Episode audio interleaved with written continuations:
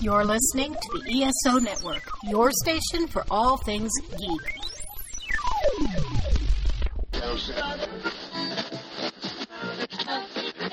Uh oh, guess what day it is? Guess what day it is? Huh? Anybody? Mike, Mike, Mike, Mike, Mike. What day is it, Mike? Welcome to Earth Station One, a weekly podcast dedicated to all things sci fi, fantasy, and much, much more. Sit back and relax and enjoy the show. Hey there, everybody, and welcome to another episode of the Earth Station One podcast. We're going back to the movies once again, and we are going to be looking at Black Panther, Wakanda Forever. Arms up, of course. And it's going to be a lot of fun to talk all about the new film from Marvel. And you know, I was afraid we were just going to start getting into Marvel burnout, but I think this one helped restore my faith a little bit, which is pretty awesome. And of course, the man who always restores my faith in humanity, the man who keeps me sane, the man who keeps the world sane with his howdy. Of course, Mr. Mike Gordon. Howdy. All right, the world's a better place already. That's a good thing. Oh, we are. Uh, no, I'm uh, like you. I'm, I'm pleased to go back to the MCU. I'm back to Wakanda. Back to the movies. Uh, it's uh, it's it's awesome uh, feeling. Uh, so um, it was a great experience. Packed movie house uh, when I went to uh, see it on Friday. And uh, of course, we are going to uh, talk all about it with uh, the movie crew and uh and for those people who are new to our show we will be spoiling it so we will be full of spoilers so if you haven't seen it don't want to know anything uh please uh, check out the movie and then uh come back and and listen to our wonderful discussion Oh yeah, definitely. Put us on pause, as we like to say. Definitely, we'll wait around here. We're not going anywhere. We want to talk about the movie, and we got some great folks to do it. Of course, we also want to say thank you to everybody out there who has been subscribing to our YouTube channel. That's right, folks. We've got a YouTube channel now, and we are putting our main segment and our Geek Seat segment and a couple of our you know creative outlets out there also. So it's always great to talk to the people and to for us to see these beautiful faces that you know both Mike and I have, and it's just it's just great to be able to you know share these with you and. All these uh, these scenes, of course, up on YouTube are completely unedited. So if we mess up or if you know the guests mess up no no or not whatever. if when when, When. we mess up. Good point good point there. When we mess up they will be up there all unedited and everything. So we're kind of calling it like earth station one unplugged or raw or whatever we're going to call it but i think it's just earth station one. It's just better to call it that way. But definitely folks who folks have been leaving feedback uh folks who have been subscribing thank you thank you thank you. We do appreciate it. And you know what? Why haven't the rest of you guys you know it doesn't cost anything. It's you know it's really easy. We get a lot of subscribers to earth station one. All those people who subscribe to earth station one the audio version should go up onto youtube and subscribe to the video version. That would be really cool if you guys could do that for us. We would really appreciate it as we like to say. And of course if you want to leave feedback for us that's still available feedback at earthstationone.com is always our best way to get in touch with us. Or if you know one of us says something stupid we you know which No, is no, quite often if. on the when if, i know when, when. i went, i knew that was coming. I set myself up for that one. But yeah it's going to be you know please write us. We definitely would love to hear from you guys. Definitely want to know when and how things are going. We've got you know in the united states we got thanksgiving coming up at the end of next week God, I can't believe it's here already. And you know, what are you guys doing? Are you guys going family? Or are you guys stay at home? It's gonna be very interesting to see what's going on with everything with that. So please write us. We definitely would love to hear from you. Speaking of hearing from you, our friends over at Tifosi Optical definitely would love to hear from you guys. If you get a chance, please check out Tifosi Optical for great holiday gifts. You know, next week is our holiday gift guide. Tifosi Optical should be number one on your list right there. Sunglasses, gamer glasses, safety goggles, you name it, they have it went for your eyes. It's pretty cool stuff. And a lot of the stuff is custom made. You can check it all out going to TifosiOptics.com. And as a way of saying thank you, 10% off your whole order if you put in the name Earth Station One. That's right. Put in Earth Station One. Even on sale items, you get 10% off your whole order. That's not too shabby. And it's a way of them letting you know that, you know, hey, I'm listening to you guys on Earth Station One, and we're helping support Tifosi Optical. Pretty cool. Check it out, tifosioptics.com. And now we're here with Erika Lance. We are very proud to announce that she is now part of the ESO network and she has a wonderful, wonderful podcast, Drinking with Authors. Welcome to ESO and Earth Station Oh, One. thank you, thank you, It's awesome to have you thank here. you. I'm excited to be here. Absolutely. We're excited to Did have you. Can everybody get beverages so we could get drunk during this one? No, Already no, we're not ready for that. Okay. Already with you. I, I figured since you were going to be here, I would have my tasty beverage with me, you know?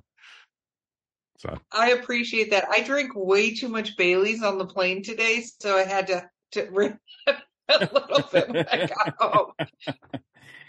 Little slurring. It's fine. It's uh it's great to have you on the show. It's great to have you as part of the network. Um for those people who are not familiar with your podcast, tell us a little bit about uh your show.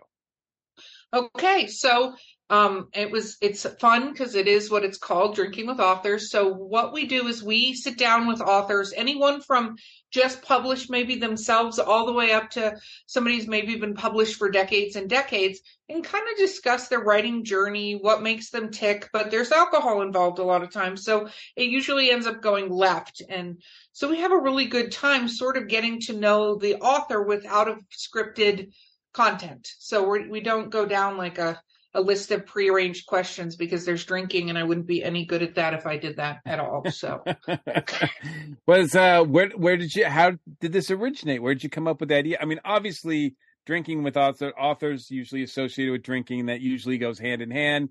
I, I'm just curious as to how the uh the, the idea for the podcast started. Oh well the genesis. Well, we're gonna go back, we're gonna travel back in time to I worked with a not-for-profit literate very Scooby Doo. If it wasn't for those damn kids. Ruh, No, ruh, um, so I started, uh, I worked with a not for profit that was in the Tampa Bay area called Wordier Than Thou, and they wanted to do a book club for local authors. So they called it Critical Drinking. And me and a friend of mine uh, hosted it. His name is Austin. He was on a lot of the original Drinking with Authors.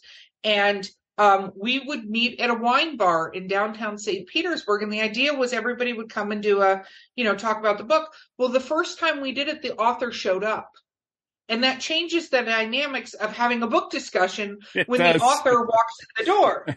Like, you're like, uh, so okay, they not that they were not invited, but they weren't invited, if that makes sense. It wasn't like, what the hell wow, are you it's doing like, here? ooh, this could be awkward.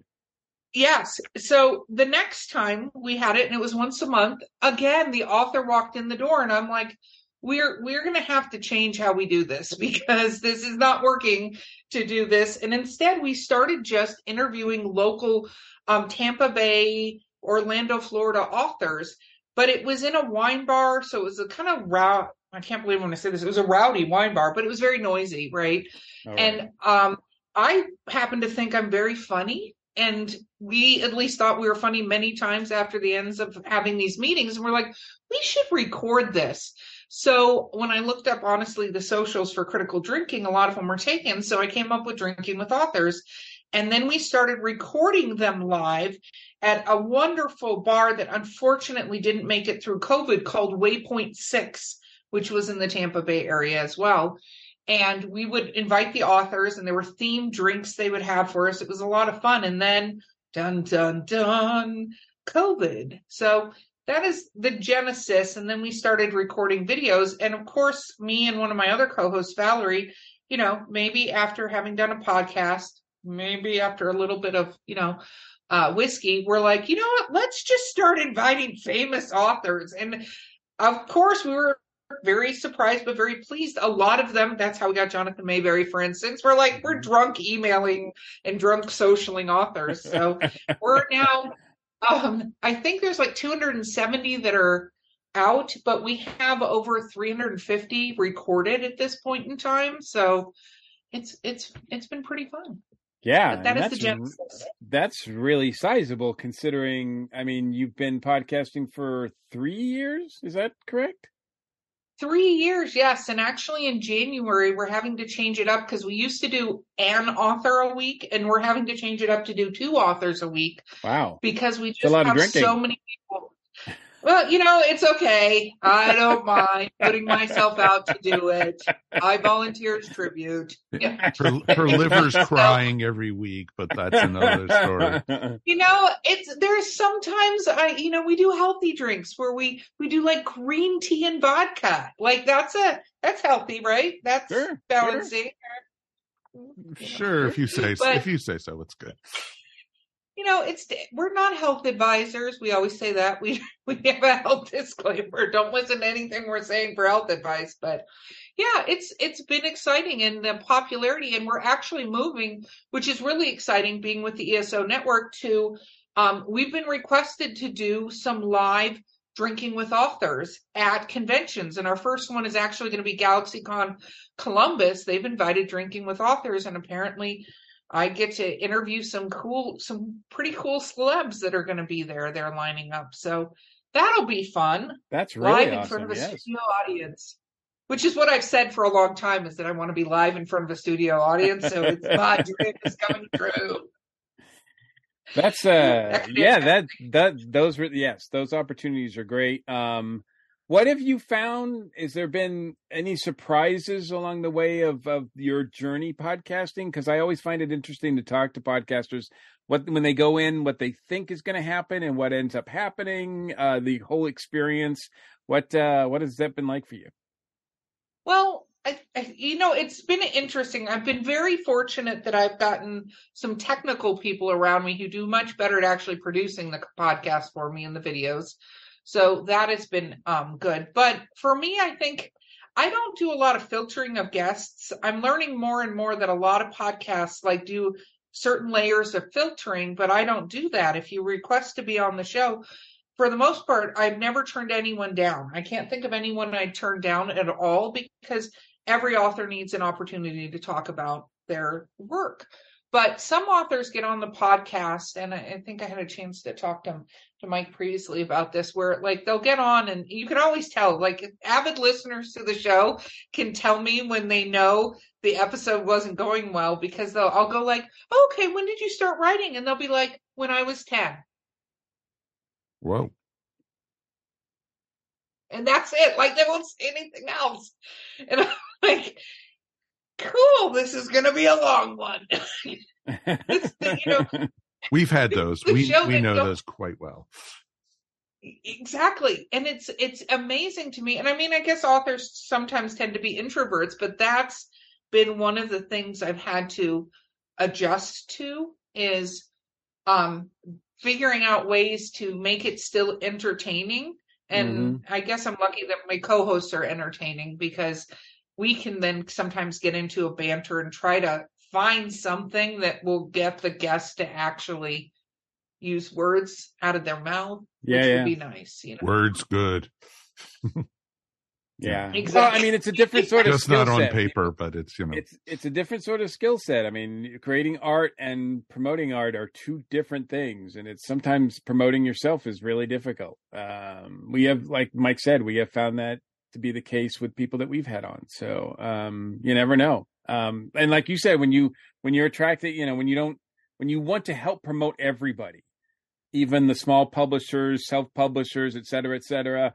Um, yeah, you don't know what that's a, it's roll of the dice, right? What you're going to get.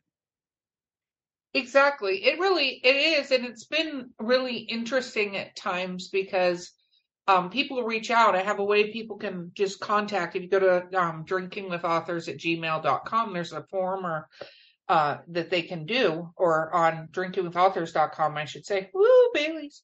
Um, but it, I have a form, and so you can just go, "Hey, I wrote a book. I've done this thing," and be on the show. And it, so that's been a, a growth journey. And it in the beginning i had to go find the guests. Like i had a lot of local writers that were friends so they came on the show.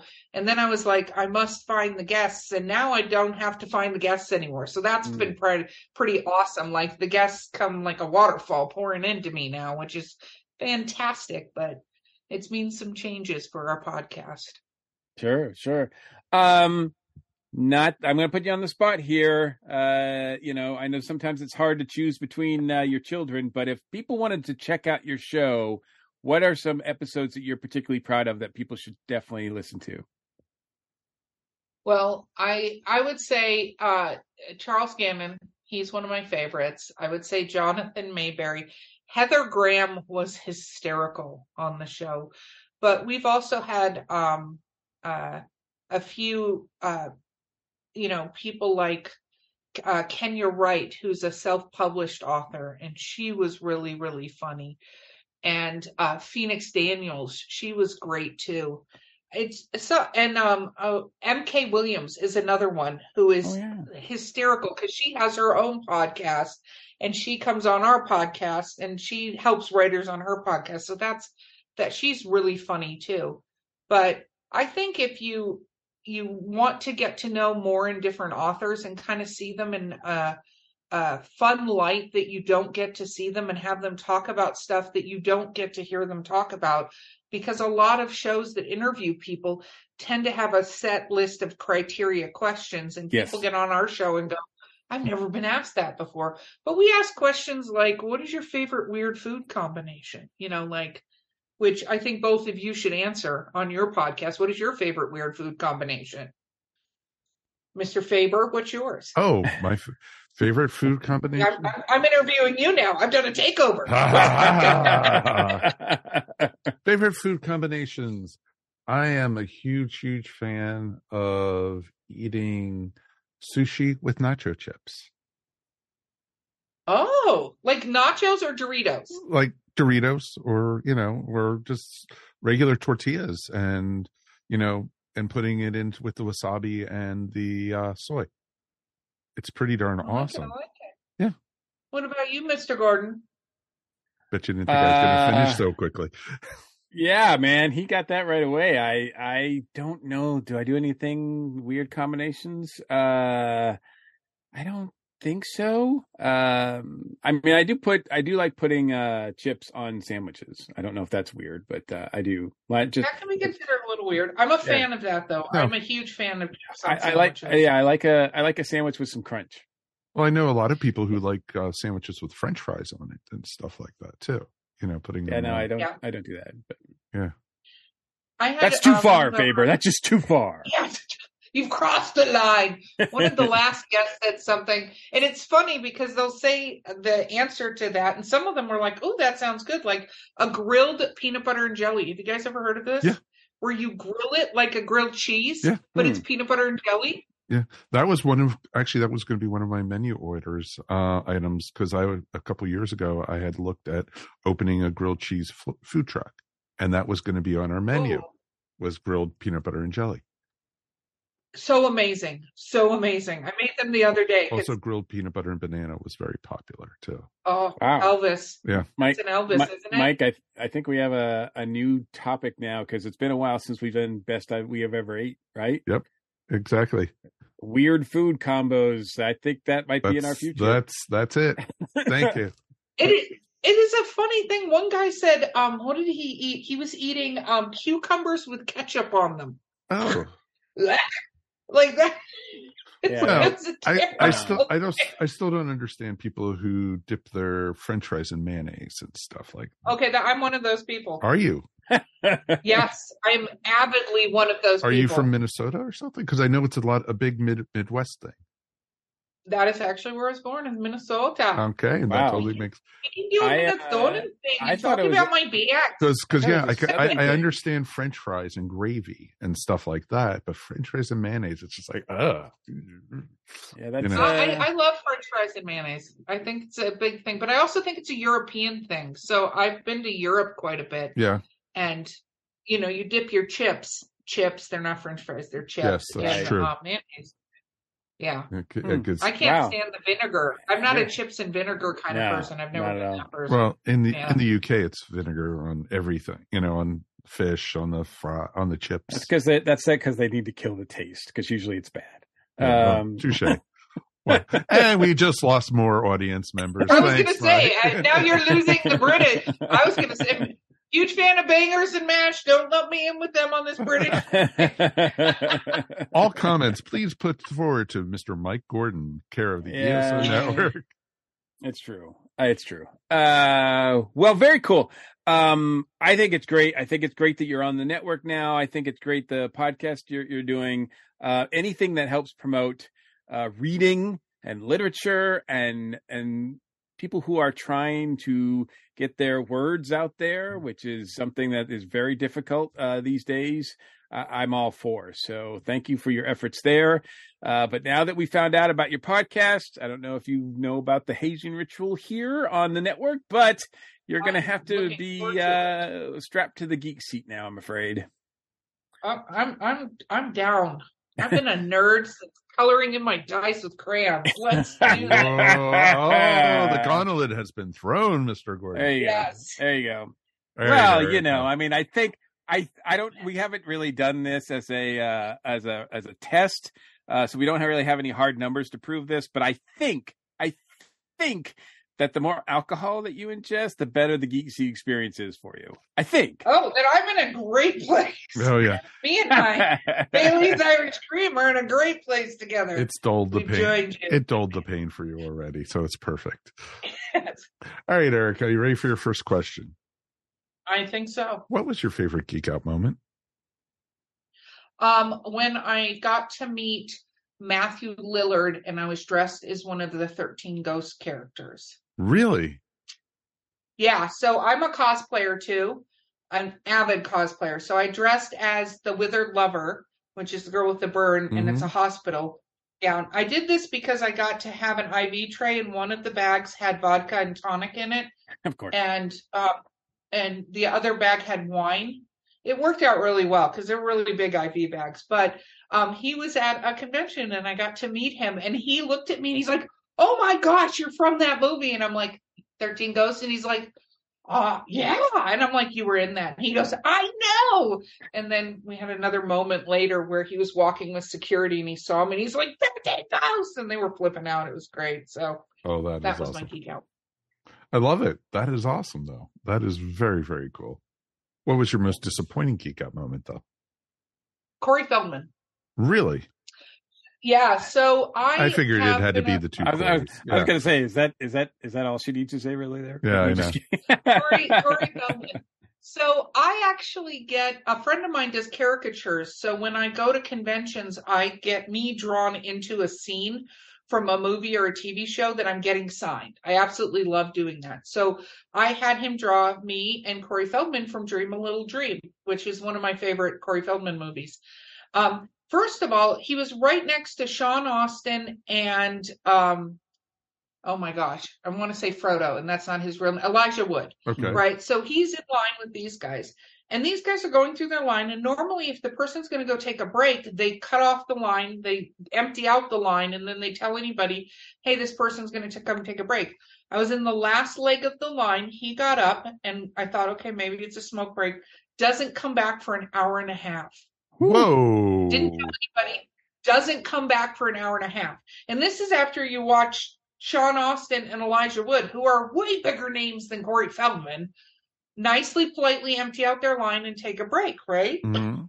Um, so he comes and I was like, "Do I stay? Do I go?" It was a whole thing because I was at, like right at the, you know, I'd been in line for an hour, and then I was right at the end of the thing. And then um, my friend who draws them always draws a place for them to sign, and I always point to it, and I have them put the sticky if they're doing it, so they do that. And he wrote across the middle of it, actually marking out the song in the middle of the picture, not paying attention to it at all He wasn't. and didn't apologize, didn't say anything, not just for that, but I mean for his fans, he didn't come back. And I was like, this was one of those moments where I'm like, yep, that entire that was not meeting one of your people that you like, you know, because you it ruined it. And yeah, he he can suck it. Oh well. there you go. Totally. Un- Corey Wow. Feldman, if you're listening, you can suck it. Do not take it out on this show. You can take it out on Drinking with Authors. Fair enough. What geeks you out the most? What what geeks me out the most? Mhm. Oh, you know what I have to say? I think seeing how mainstream it is now, um, like role playing games and stuff like that. Because I was from the age, maybe some of the rest of the people on the show too, where when you know we were worshiping Satan when we were playing Dungeons and Dragons. You know that was a thing. We're all gonna go to hell. So what what I really love is seeing um, people that are nerds and how many of them there are. And I go completely crazy just being in that environment because I'm like, here are my people. So Oh, I could totally understand that completely. And it's always interesting too because people who used to tease me for being a geek when I was in high school and stuff, they're like saying, "Oh, it's so cool to watch Star Wars and blah blah blah and, and everything." It's like, "Oh yeah, and you used to lock me in the locker because of that," you know. So exactly. I always joke that I was a nerd before it was cool to be a nerd. I was like one of those kids that was shoved into lockers and stuff. And I'm like, now it's really cool. I, I you know, I tell my kids all the time, I'm like, you guys have it easy. You can be a geek with no repercussions. People think you're cool. I had to fight for it. You know, I had to go to Trekkie conventions in the basements of hotels. And we joke about that, but that actually happened. oh, so trust me, I know, I know. We had to we had to walk hill uphill both ways. Yes, we get it. In in the snow to go to a comic con. in the snow with our polyester costume that we had to make because you couldn't find them. I, I tease people about all the time because cosplay is amazing now, but when we made costumes, we had to make the costume. There wasn't places to buy costumes or costume parts. You had to like completely create the costume or find somebody who did it for forty billion dollars. You know. Or either that or you had the uh wonderful like plastic costumes or something Yeah, That the had- what is it? The Oh, Ben uh what's it? Ben something, right? Costumes that we talked Yeah. about uh on recently. our, yeah we talked about it on uh plug plug plug on our patreon on the uh last eso board silly we got Yeah, to yeah. talk about our halloween costumes growing up with the pla- the plastic face with the rubber band behind it and everything and the elastic cord would break halfway through you know trick or treating and everything Oh yeah, my last one was a Mickey Mouse one like that. Mm-hmm. so so you know the pain you do know the pain Oh yeah, no, I, the pain is real. oh yeah The pain is real. what what turns your geek off Bullying. you still have it bullying and that turns it off but you know the other thing that turns it off is a bad remake of something nerdy like when you know there's like i could go down the star wars thing and i might be stirring up an entire hornet's nest here but you know being original star wars fans i actually was at the opening night at the chinese man theater in 1976 of star wars i was three years old i actually remember it because i remember the gold curtains they have ridiculous gold curtains and the music and all of that stuff. And then, you know, they go and they remake stuff and they don't do a great job and it annoys the crap out of me. Like they keep remaking all these movies. I actually heard a rumor they're going to remake The Princess Bride, and I'm telling you, I might be incarcerated because I'm going to cut a bitch if that actually happens. like, don't do that. There's no reason to do that. If you remake The Breakfast Club, same thing. I'm coming after you. Like that's there. It's officially recorded. So when I get arrested, there'll be plenty of evidence. we know you know where, where to send people now okay got it Absolutely. Please, please feel free. Well, you know, well, she is up on the mountains, so she has a compound, so you know she could protect herself up there. I, I may have I may have weapons, but uh, I, I will go down to Hollywood if some of this stuff happens. But no, I think bullying at all. But the big thing for me is when they remake something or they make it so commercialized that they take the spirit and the fun out of whatever that was. You know. Mm-hmm. No, totally makes sense. What fictional character would you like to meet the most? Um. We'd like to keep you on your toes here. You know, this is not easy. yeah, no, but there's so many. Like so many just went through my head. Um, I think I would absolutely love to meet Odd Thomas. Really? I think he would be so much fun. Yes, Why so? yes. Because um the whole being able to see dead people and demon thing and stuff like that, Mm-hmm. like I think that would be cool. And he seems like actually a really genuinely nice guy. You know? Sure. So I I mean there's all these cool ones like I could, you know, say, you know, uh, what is it, Shandril Shessair from uh Spellfire from Ed Greenwood. Like I could go down total geek paths, but I'm like, who would be really weird? Odd Thomas would be really weird to meet. No, understandable. I like it. That's good. Yeah. What fictional character would you not like to meet, though? Ooh, what was the name of the the pedophile character from the Sword of Truth series, the first bad guy? Oh, I could not meet him. That would be okay. I don't remember his name, but he ended up getting buried up to his neck. Mhm. Didn't go well Mm. for him, but I can't. Yeah. So him, okay. that would be my choice. Unnamed, unnamed. Un- unnamed bad guy from that series. Uh, he shall Yeah. not be named. Yes. No, not Voldemort. We're not going there. No. What is your favorite Voldemort geek seems word? like he needs accoutrements to be doing what he's doing. So I think I could take Voldemort. I'm just saying, even though I'm a Muggle right now, I think I could take him. I think it's. In, in other words, don't get on Erika's bad side, folks. Listen, Yeah. listen to her podcast, please. No, or else. what is your favorite geek word, phrase, quote, or pose? Uh, my favorite, literally my favorite quote is there's two. It's did you ever even watch the show? Like I say that all the time. You ever even, that's from Galaxy Quest in case somebody doesn't get that. Of course, Um I knew. and then yeah, the other one is um uh you know, this girl survived for three months with no weapon and no training. Well, why doesn't somebody put her in charge? I say that a lot. Love it. Aliens, my favorite movie. Of course. What geek occupation would you like to do? Well, I'm already kind of doing a geek occupation, right? Sure. I get to drink with authors. That counts. Yes.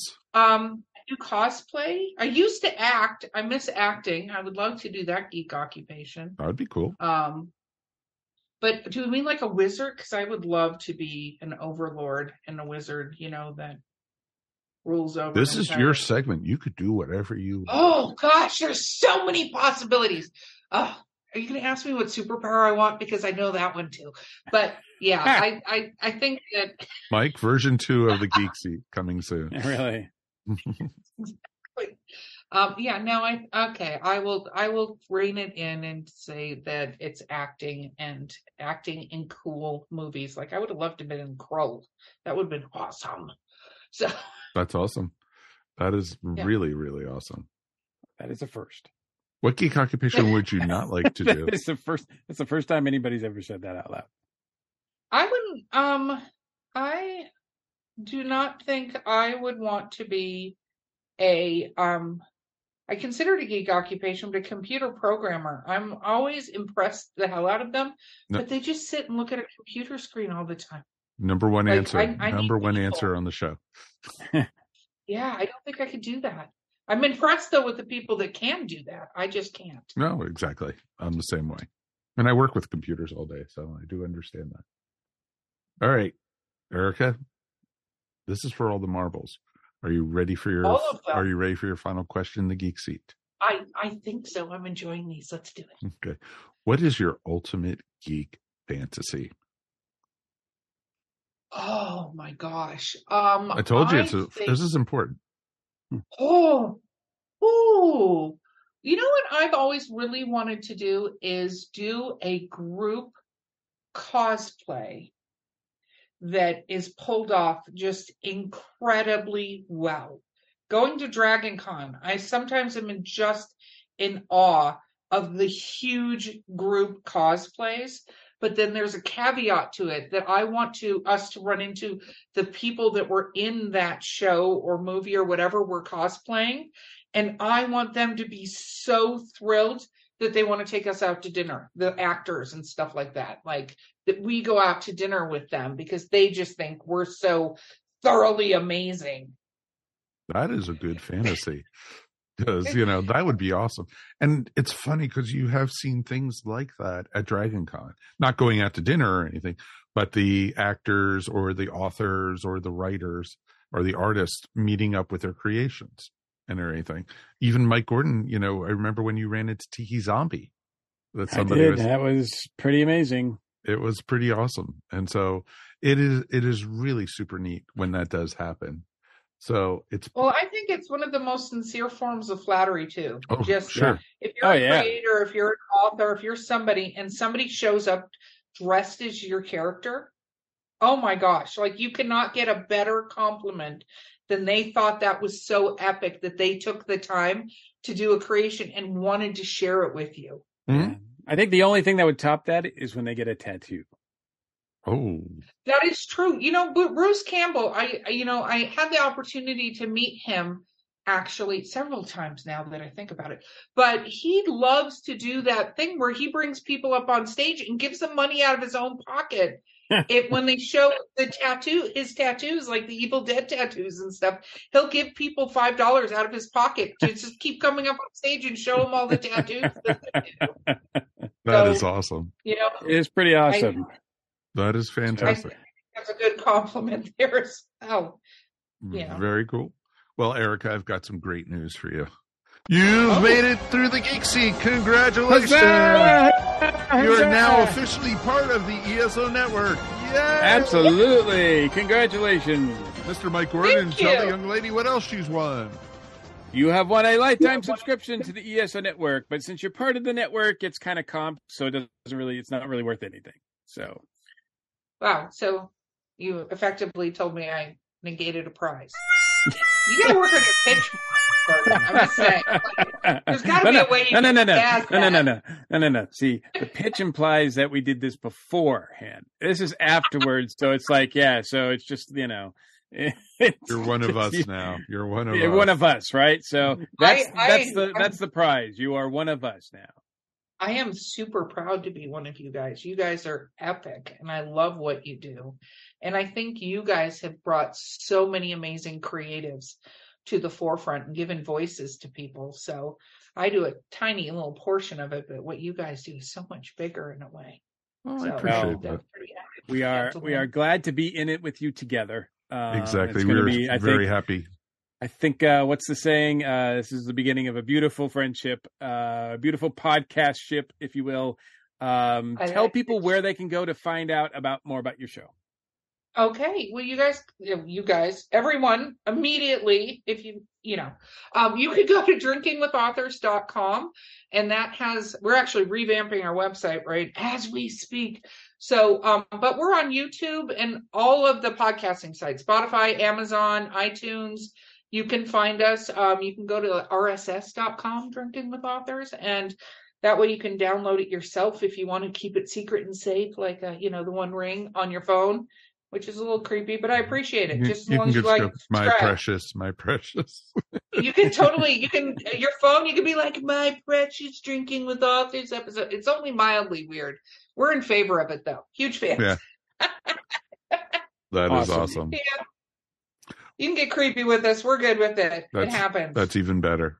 You know, yeah. it's a good thing to be creepy, but you know, definitely I'm very happy to have you part of the network. And I think your first official episode is going to be going up, I think, right after Thanksgiving or so. yeah. And Yeah. I think it's the 29th. yeah, I think that's your Super first official excited. episode with the network. And we've already been Yeah. starting to run your promo. And so we are very excited to have you part of the network. And on behalf of myself, Mike, and everyone else who's part of ESO, welcome aboard. A toast to you. Thank you. We toast you. We drink. oh, thank you. I appreciate. What are you drinking out of there, Mr. Gordon? Oh, What is Oh, that? course. That looks like somebody's head. Of course, it's a tiki mug. What is that? it's a tiki mug. It's a mug. tiki mug. Oh, okay. Yeah. Are you a collector? Look behind I him. see you Look are. behind him. Yeah. oh, wow. Yes. Uh, Well, a, one of those things behind him looked a little inappropriate. I wasn't sure, so I wasn't going to comment just in case the light one Yeah. behind It's Baby Yoda. But Yeah. you know, I go down a dirty path. It's fine. It's fine. That's okay. Anything goes right now, so it's cool. But Erika, Cool. thank you so much for joining us tonight. We're going to take a quick break now, and we will be back, and we're going to be looking at Black Panther 2 Wakanda Forever.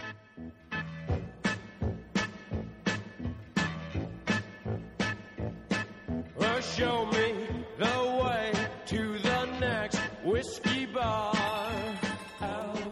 Hey everybody, Michelle here with an iconic rock talk show moment. The Rock and Roll Hall of Fame induction season for 2022 wraps up with the premiere of the ceremony this Saturday on HBO. The hall is taking a short break, But if you just can't get enough of All Things Music Hall of Fame, the Songwriters Hall of Fame has announced their nominees for the class of 2023, and a long list it is. They have 24 names, and a name can be an individual, duo, or group of songwriters. 12 of those names are non performers, and 12 are performers. To wit, and as follows Brian Adams, Clem Burke, Debbie Harry, and Chris Stein, aka Blondie, Shantae Broadus, aka Snoop Dogg, Tom Johnston, Michael McDonald, and Pat Simmons, aka the Doobie Brothers, Vince Gill, Gloria Estefan, Ann and Nancy Wilson uh, performing as Heart, Jeff Lynne, REM, Sade Adu, commonly known as Sade, Patti Smith, and Steve Winwood. Uh, if you want to see their bios, uh, you can uh, go over and check everything out at songhall.com. Uh, voters have until the end of December to get their ballots in. Not sure when the announcement will come, but the ceremony and press release will be in June of next year. It is a great list. Everybody here deserves it, but you kind of got to shake your head when you realize that Prince and George Michael are still not in. But anyway, we'll wait for the announcement and see what happens. This has been the Iconic Rock Talk Show moment. We'll catch you next time. Helm report. Sir, there's Klingons on the starboard bow. Starboard bow. Starboard bow. What are they doing there? They seem to be waiting for the new episode of Earth Station Trek. Science. What do we know about this Earth Station Trek? It's a podcast that treks through the history of Star Trek, from the early days on NBC to the future on Paramount Plus and everywhere in between. Navigation. How would one find such a podcast? By setting coordinates for EarthStationTrek.com or by doing a sensor sweep of Spotify, iTunes, or any other quadrant where fine podcasts are available. Captain, what are we going to do about the Klingons? We come in peace, Commander. Weapon station, shoot to kill. Shoot to kill? Shoot to kill!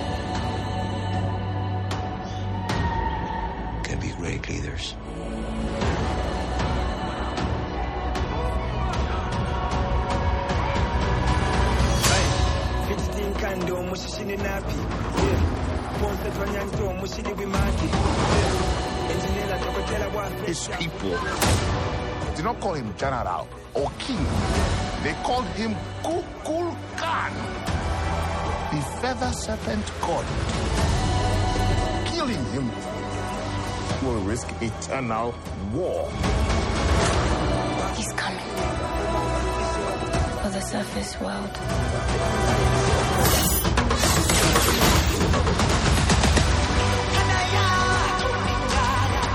We know what you whisper.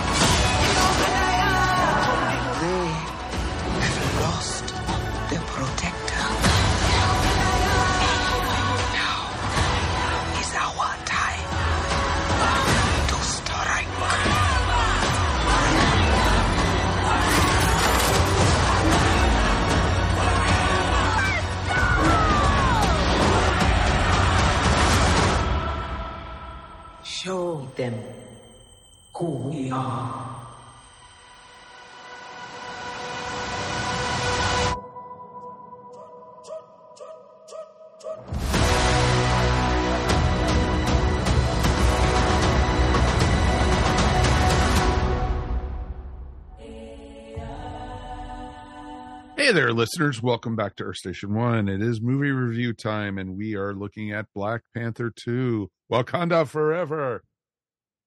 So it is awesome.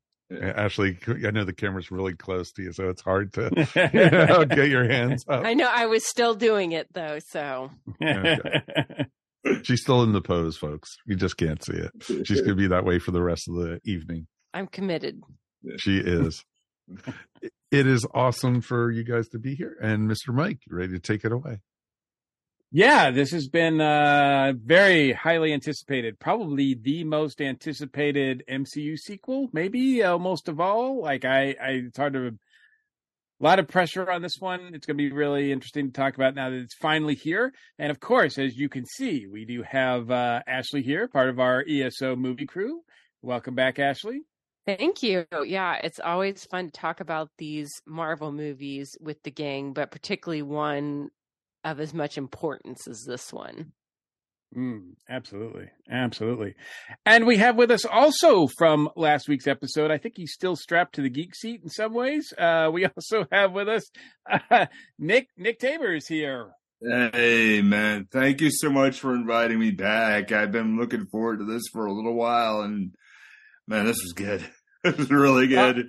Well, I wasn't sure, you know, your movie theater time machine. I'm not sure which time you were in, so I'm glad that we were able to coordinate with your time machine to have you here uh, for this podcast. Thank you. Th- thank you. really, thank you. Let's get right to it because there's a lot to talk about here. Um, you know, like, it, like we said, it's very highly anticipated. Uh, Nick, we'll start with you. What were your expectations going into this one, and overall, what did you feel coming out of the theater? Coming out of the theater, I was just bawling my eyes out. Honestly, this this movie hit home in many different ways I didn't expect to. Um, I thought going in, like I I thought the first movie was very good. I um like I've kind of like marveled out to a degree. So I'm like, all right, if they put so much into it, and I don't, I don't know, but I'm like, all right, I'm gonna go in. I'm just gonna really just focus on having a great movie theater experience. But my God, I was blown away.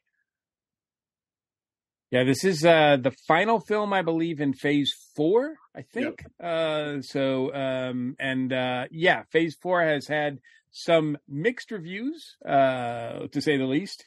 Um, Ashley, what about you? What were I mean, it's hard to have not no expectations going into this one, right?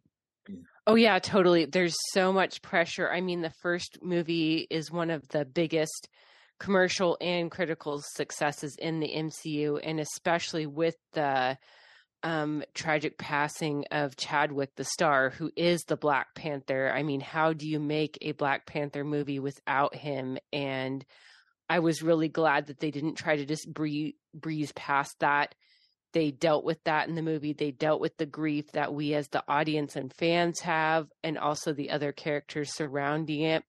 I thought it was one of the most um, mature and emotional movies that the MCU has done in uh, terms of tone. And I appreciate that they didn't just sweep the tragedy under the rug, like they wove that into the entire story. And I'm also really pleased with the decision not to recast T'Challa because I feel like it's too soon. We needed to deal with the loss of Chadwick, and um, I do like how they have dealt with legacy in this movie with his sister, and then uh, the teaser at the very end with his son, who I'm sure, like uh, 10, 10 years down the road, hopefully they're still making Marvel movies, and we might get to see. Uh, young Yeah. T'Challa team up with his Aunt Shuri and go on some cool adventures. So, yeah, I thought they had a huge task with, and then also introducing Namor and all those characters without making it seem like, hey, this is this just Aquaman in the MCU. So I felt like they had a big task ahead of them,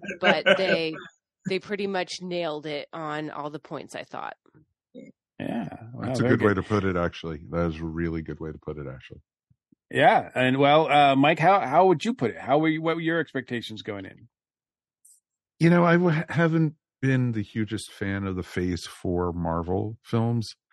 I've been let down by most of them. In all truth, you know, I enjoy them. They're great popcorn movies, but everything that I've seen since I want to say probably, you know, Endgame was, you know, and take this with a grain of salt, folks. It hadn't lived up to the hype that they were building around it, a lot of it. And I was, like uh, Nick had said, I was starting to get a little burnt out on the Marvel movies. And when I saw the trailer for this at the, I think it was, they released it right at the end of the summer.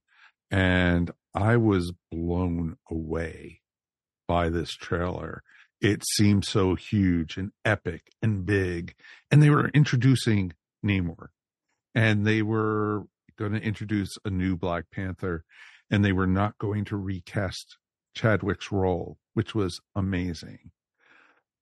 I was still cautious going into the theater because I had been very much looking forward to Doctor Strange. I had very much been looking forward to the Thor movie over the summer. And both of those left me going, meh, afterwards.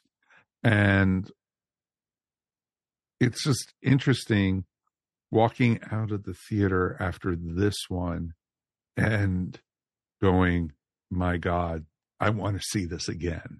I want to Yep. see what I missed. What, Yeah. you know, what was so important in this one? What was, there was so much happening in this one, and there were so many stories being told, and they were weaving future plot lines going forward and just not Black Panther stuff, stuff for the whole MCU that you're going to be seeing. And I I fell in love with it and it was a lot of fun. I was glad they took care of the whole T'Challa thing in the first 2 minutes of the movie. You they did not back down from it. Boom, right in your face. Right after the opening credits right there. And I'm glad they did that. That's what I wanted to see. And there's so much we got to talk about in this. And like my, like we said earlier in the opening, we're going to spoil the hell out of this, folks. So, you know, we've already spoiled stuff, you know, about the close, the after credit scene about T'Challa's son and everything like that. And it's to, it's interesting usually when the film ends, you know, and the credits start rolling and everything, that's when people cheer. The movie was quiet. Nobody said anything. And, you know, I was worried, you know, oh, did other people didn't like this and everything and everything. And as soon as the after credit scene ended, people were like st- almost standing up, like standing ovations and stuff. It was awesome. People were like cheering and it was it was great to see and everything. And you, that's I'm glad they ended this on a very very good note. And it's like, you know, I want to see Ryan Coogler do everything now Marvel going forward. yeah. Uh, I like you guys. I mean, it. Look, this was an important one. Uh, this is a, probably the most important movie to to be made in in in MCU after Endgame, right? Like this is, um, and not just. I mean, it was prior to Chadwick Boseman's passing, but then once you know, and it's hard to believe that he's. It's been two years, right? Um, but uh, so yeah, this was a big deal. Um, a lot of expectations on this one. It's hard to just go in and go, okay, I'm just gonna like enjoy it, right? Because there's so much more that's going on here. Um, and yeah, there was a huge, well, I don't know how huge it was, but there was a big debate online about whether or not they should recast him or, you know, what they should do. And, and, uh, unfortunately, a lot of that came from, you know, people who I don't want to justify what or even mention what they were, you know, the the the the, the fact that they, you know, were coming from a Haters are place that, hate. Haters right? They were coming from a not good place, and uh, you know that didn't help matters. But um, but when you have a, a movie like this, I think um, and I think Ryan actually uh played it pretty safe in the in the extent that with the plot and the storyline here he doesn't try to reinvent the wheel here. It's a pretty simple story of a of a of a hero uh you know of, of a person seek wanting to seek vengeance but then realizing that they are better than that and and they need to be better than that to be a hero. I mean we've seen that play out so many times um unless you know unless you're talking about black adam uh which they seem to say it was cool not to not to care about that sort of thing um which is Who? other thing Who? What are you talking about? Like, exactly exactly um so but they kept i thought they kept it pretty like like tell the simple story but you know engage all of this other emotion that's going on i mean like i said it's hard to believe that two years ago is when Boseman passed and yet I don't feel like we ever really got to chance to mourn him until like this movie. Like this movie, as you guys have mentioned, opens up with his funeral and it's uh well his death and then his funeral and it's like now we're like okay you know for a lot of people who who did mourn him you know 2 years ago it's like oh we're going to go through this again. So we're mourning him but it's like we're this is like a this is like a proper mourning and it's a really well done one um you know as far as emotions and it really takes you through despite and it's not like a it's not a um like it's not an end you know it's not an end because his shadow still exists throughout the whole movie and it's probably going to exist through the MCU from here on. Um that's the power that this actor had at playing this character. And there's in my opinion there's no way you could just recast that so the the to me the and and to tell the story that they wanted to tell um you know it doesn't you know if you just recast him this is just another black panther movie. But this is the first movie that really deals with this kind of loss at least in the mcu um and i think the way they do it is really sensitive and really well done and uh and and very satisfying at the end. I mean there is hope.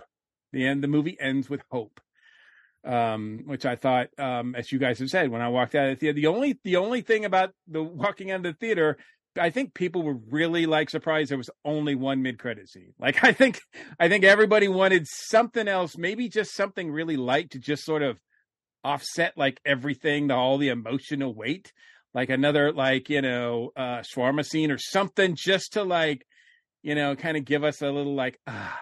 But you know, obviously they they didn't give us that, except I will say when the words and MCU doesn't do this very often.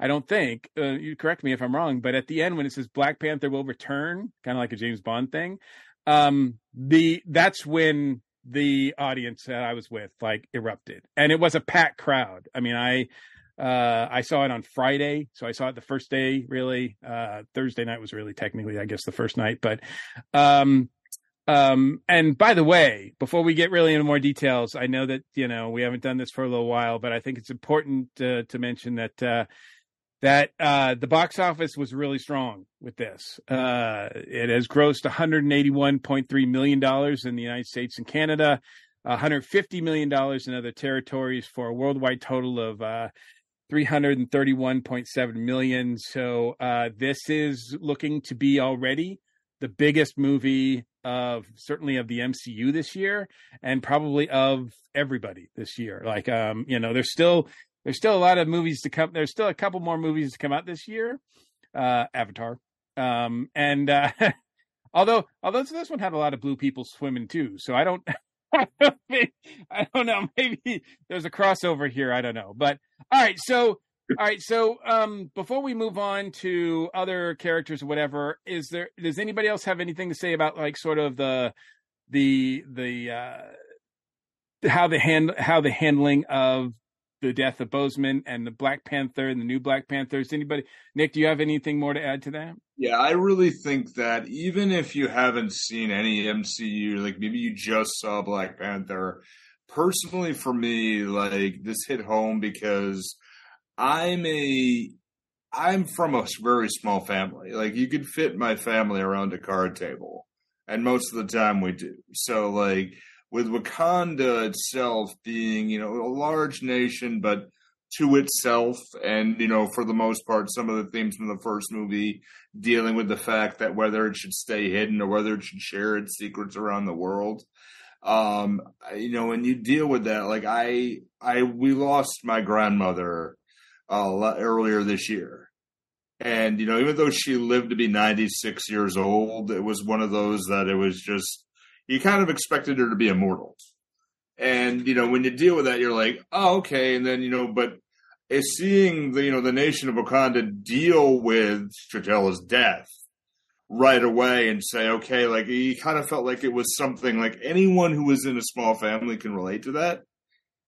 And I told every one of my friends who's saying, you know, they could text me like, "How was it?" I saw it Friday in the middle of the afternoon. It was a packed theater, and you know, and they're like, "I'm like, tears minute one. Mm-hmm. right away. And I think that the journey itself, where you're dealing with not only with, you know, a lot of beautiful setups and a lot of beautiful stories, as much as you both said, I think that dealing with somebody who is just trying to deal with their family and in two fronts, just trying to simply figure out what's going on now. And there's a there's a few other few areas, and I'll point it out as we go along. But it's just like, yeah, I could see this happening, you know. And in reality, and it's the story itself of just dealing with a family trying to figure themselves out now, and one person immediately going, "How am I going to be in this world? Like, where do I fit in?" And then finding a way to fit in later was just, man, Chef's Kiss awesome. like, just so well done. And I would say the very end, somebody mentioned it too, like the theater erupting. There was a woman who was in front of me who had her popcorn, and it was almost like a scene out of an 80s movie. Like she was jumping and leaping, but every time I knew it was a really good scene coming, she would jump and the popcorn would go over her shoulder and land on me. So you, got, you got some free popcorn out of the deal. That's good. Yeah, it was great. You know, like okay, fine. Keep jumping, lady. Keep jumping. yeah, keep going, keep going, come on, keep going. but yeah, man, it was just there are scenes there that'll break down, but it's just Chef's Kiss great. Everything about this was wonderful. All right. So, um, in addition to the, uh, you know, dealing with Boseman and the Black Panther, um, I think the other big thing that happens in this movie is that finally in the MCU we're introduced to Namor. Um, Namor is, uh, for those people who are not familiar with the Marvel comics, he is one of the first like Marvel like characters. Like he, uh, his first appearance was in 1939 um and you know he's been a he's been a off and on mainstay sometimes villain sometimes good guy in the marvel uh comics for decades and decades and decades. Um and so it's a big deal i think uh i i think he was like i don't know his rights were tied up uh previously so finally uh the mcu is able to use him they introduce him here. Uh, there is a comic storyline where Namor does, uh, more recently, that Namor does uh, go up against Wakanda, and so it's. It, I think some of the beats of this story were taken from that storyline in the comics. But um, what did we think of? And you know, this has come a little controversial as well because they changed some things. I think, as you pointed out, Ashley, to to sort of you know not mix him up with Aquaman even though I think he predates Aquaman, there's like, eh, since Aquaman, people are more familiar with that guy. Like, okay, so here's another king of Atlantis um, from the comics. He has kind of a similar power set. Uh, so I think the MCU wanted to make sure, like, this is not Aquaman. um, so they make a very um, uh, clear distinction. Uh, Mike, what, what, did you? What I want to get your opinion first because you probably out of all of us, have more of a history with Namor as a character Oh, in the God, comics yes. than anybody. Oh, sure. Namor is interesting because he predates Aquaman by two years. Yeah. Because Aquaman, for those who don't know, was a Golden Age hero also for DC. And it's interesting because Namor, like you said, was a king of Atlantis also, and very similar. But, you know, like you said, him and the original Human Torch were in the Marvels, which was the first mar- timely comic at the time. And so, and that was dated 1939. So old he is, people. Before Yeah. Marvel was even Marvel. exactly. He predates Marvel, you know, and so it's interesting too because Submariner is, you know, disappeared after, you know, during the 1940s. His character went away and he came back with the Fantastic Four. And it's interesting, along with the Fantastic Four, 20th Century Fox owned the rights to him. And so it was, you know, because the first, you know when Mar- when Marvel was going broke, they sold the rights to a lot of characters. They sold the rights to the Fantastic Four. They sold the rights to Spider Man. They sold the rights to Namor, Daredevil, Punisher, all these different characters, and that's why you didn't see them popping up when Marvel Studios first popped up. And so it was just real interesting that you know since the buyout of 20th Century Fox, um, basically they got the rights to Namor. I thought it was really well done that they basically changed his origin to a more of a Central American base. And it was, you know, they tied it into the Spanish invading, you know, and not invading, but colonizing, as they like to say, of the New World. And basically, I liked how they did that, and I liked how they tied the vibranium into it, and you know how it it mutated the people into sea breathers instead of you know land dwellers, and Mhm. they actually uh, you know they use the M word big time in this movie. You know, they he just like I am a mutant, and so it Yep. was just it was awesome. Um, I liked his character because he wasn't like a mustache twirling villain. He was out there to protect his people, and he didn't want you know the vibranium uh, to be found, and he wanted to keep his people private. And if it meant that you know the Wakandans took the blame for the attacking of the ship and everything, so be it. And he, you know, but he, uh, you know, wanted to keep everyone away from them. But if that meant that they would have to take down the surface world, so be it, and to protect his people. And it was it was very very well done. And well, I'm sure we're going to talk about, you know, you know, he he is an asshole. He flat and simple is an asshole, but that's the way he is in the comics. And you know, he goes from being really nice and you know a very comfortable character to other characters to being a total jagoff and in a heartbeat in the next sentence. And this is the way he was in the movie, and I lo- I loved it. I thought it was awesome. Uh, Ashley, I would imagine that uh, your experience with Namor was very uh, limited. So, um, this is, your, dare I say, your first introduction to him?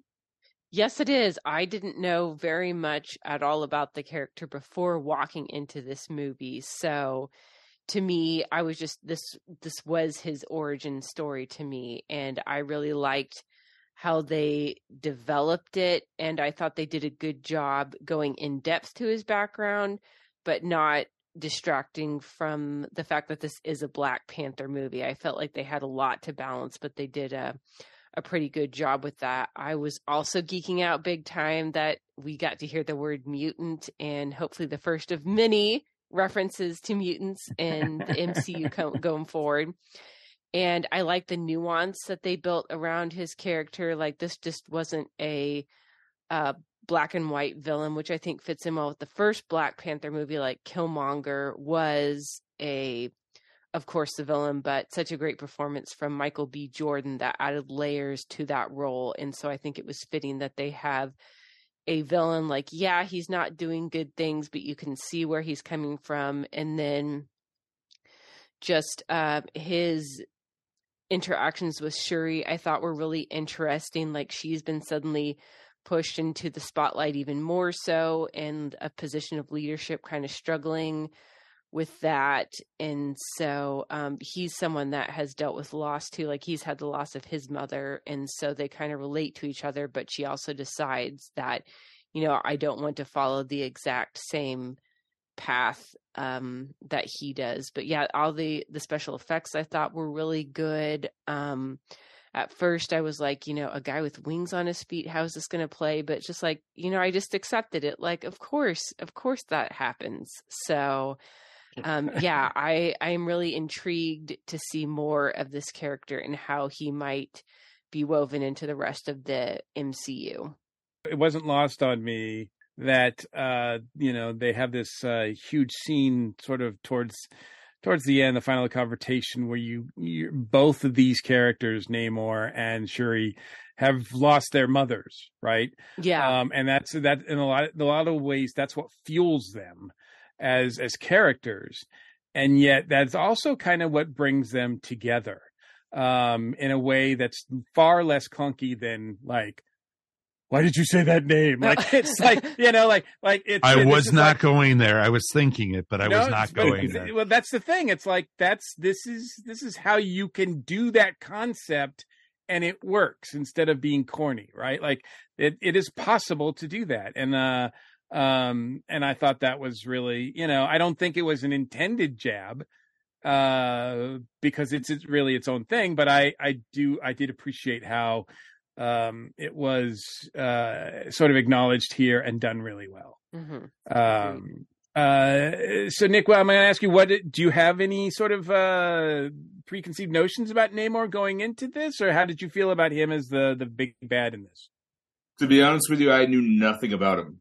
Like I, I was totally, totally, you know, in the dark on him specifically, and I, I knew a lot about old comics for a while, and I'm like, I, I really just kind of scratched my brain. But I think you know, so you you guys all hit on the same similar points, but um, I thought about it because I uh, one of my geekiness things is uh, Leonardo da Vinci, and one of his paintings he had his early paintings, and supposedly the lore is is that he painted angels and cherubs so well that his the person who taught him how to paint quit, and uh, he painted angels with winged feet. And the angels were painted and or put in into the painting at the spot where you didn't know whether they worked for the devil or worked for God. And uh, so that first came to me, but the particularly why I liked him was because you never knew where he was. You know, where he was on the good, like, okay, he's defending, you know, he's the first baby that's born underwater and, you know, like kind of living in two worlds. Shuri's like, okay, he's not that bad. We could have an alliance. And the scene that got me the most when you think about a great villain, and um, uh, I think Mike said it the best was like, in the same sentence, he's explaining evil and explaining good. And mm-hmm. one of his soldiers, he's explaining to her, who just really wanted to fight, and he said, "Okay, well, we'll go ahead and have the alliance, and we'll fight anyway." well, so what? We're still gonna fight. Who cares who's who does this? And I thought about it if this was reviewed on my show. If we did it on Movie Theater Time Machine, the fantasy casting would be this would be a Joe Pesci character. Gonna fight, so what? Hey, we'll still fight anyway, guy. Come on. What do you think? I'm a clown? I'm like, all right, cool. And I just, I loved that. I loved that. I want to, I'm like, and his scene's wrapped up, and I'm like, okay. When Shuri like says, oh, you know, you'll survive. Everything, you know, we're not gonna kill you, and he still goes on, and I'm like, all right, I want the next one. I want more. I want more. I want to see more of this dude. I want to hate this guy more. You know, I But think, I- I, think I- we'll have that opportunity. yeah, and I hated him more because I liked him at some point.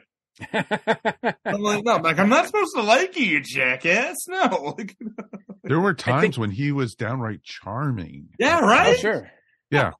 Yeah. Well, you know, it it the the first Black Panther, one of the, uh, besides Boseman's performance, but Michael B. Jordan as Killmonger um, got almost as many headlines, especially you know the the tagline "Killmonger was right." All you know, like that everybody like he's justified in what he's doing, and so there's a he, that makes him one of the strongest quote unquote bad guys in the MCU that we've seen.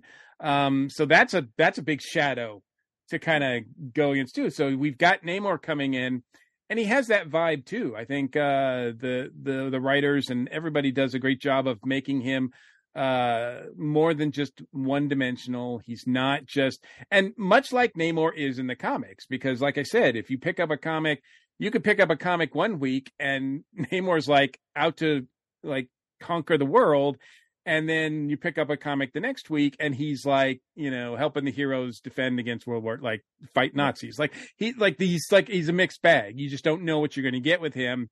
And so uh i never really appreciated him in the comics to be honest with you. I just didn't care for him at all.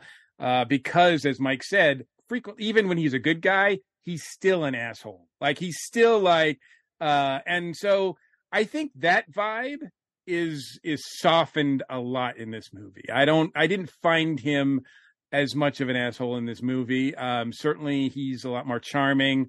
You understand why you maybe sure you kind of maybe he's falling for him and and maybe like in the future how maybe a certain uh invisible woman might as well. Um but uh I was thinking the same thing, Mikey. um but uh and what i really appreciated too is power set you know? I mean he's not just a guy who flies. I mean he's got a unique way of flying um because he's got the wing feet. And i love especially the battle sequences of him just moving around. It felt like it was right out of the comics. He felt like he was just stepping on like air steps. I mean it just was like and but it was powerful moves um i really appreciated the way it was depicted because that's not easy. It could just look really dopey. But you actually feel like when she takes out one of his winged feet like one of his wings on his feet um you actually feel it. Like it's like ow! Like that must really hurt. Like what a great job they did uh with that. Um so i i give them a lot of credit uh for presenting. I mean i I don't think I've ever really liked Namor as a character, uh, just because I just don't. Um, but I, I so I'm not going to say like, "Ooh, I want a Namor movie." like, I, um, I can't wait to see him again because I think they did a good job. I mean, I don't like him from the comics, and guess what? I don't really love him in the MCU, but he is. You can't ignore him. You have to respect him, um, and I do respect him. And I think the that the way they they they uh, worked around his origin to make him less Aquaman-y, we'll say, and and uh, give him a set history in the MCU and a set place. Um, I think is going to be really interesting going forward. And this this movie, as we've talked about, propel, and we'll try to get to it at the end, but really is is probably out of all the phase four movies really is the like we're gonna we're moving ahead now and into phase five and so uh, i think this is really a movie that does that as well um let's talk about some other scenes some other characters that we really liked as well i'm going to start because i don't think we can get through this review without talking about angela bassett as ramonda um to me like i mean shuri is like she takes the mantle and i don't think i think that was the like least the like the worst kept secret in, in the promotions yeah. in the MCU. Like, you know, the trailer was really like, who's going to be Black Panther? And like, we all knew. I mean, I think we all knew it was going to be Shuri. Like, if even if you have read the comics where she does take a turn at Black Panther at, um, at one point, but even so, I mean, the movie just made it. I mean, the first movie and everything just made it so like there's no other choice. I mean, it has to be her but it's really interesting. She fights that as well. I mean, it's not like it's a, it's not like she takes over day one.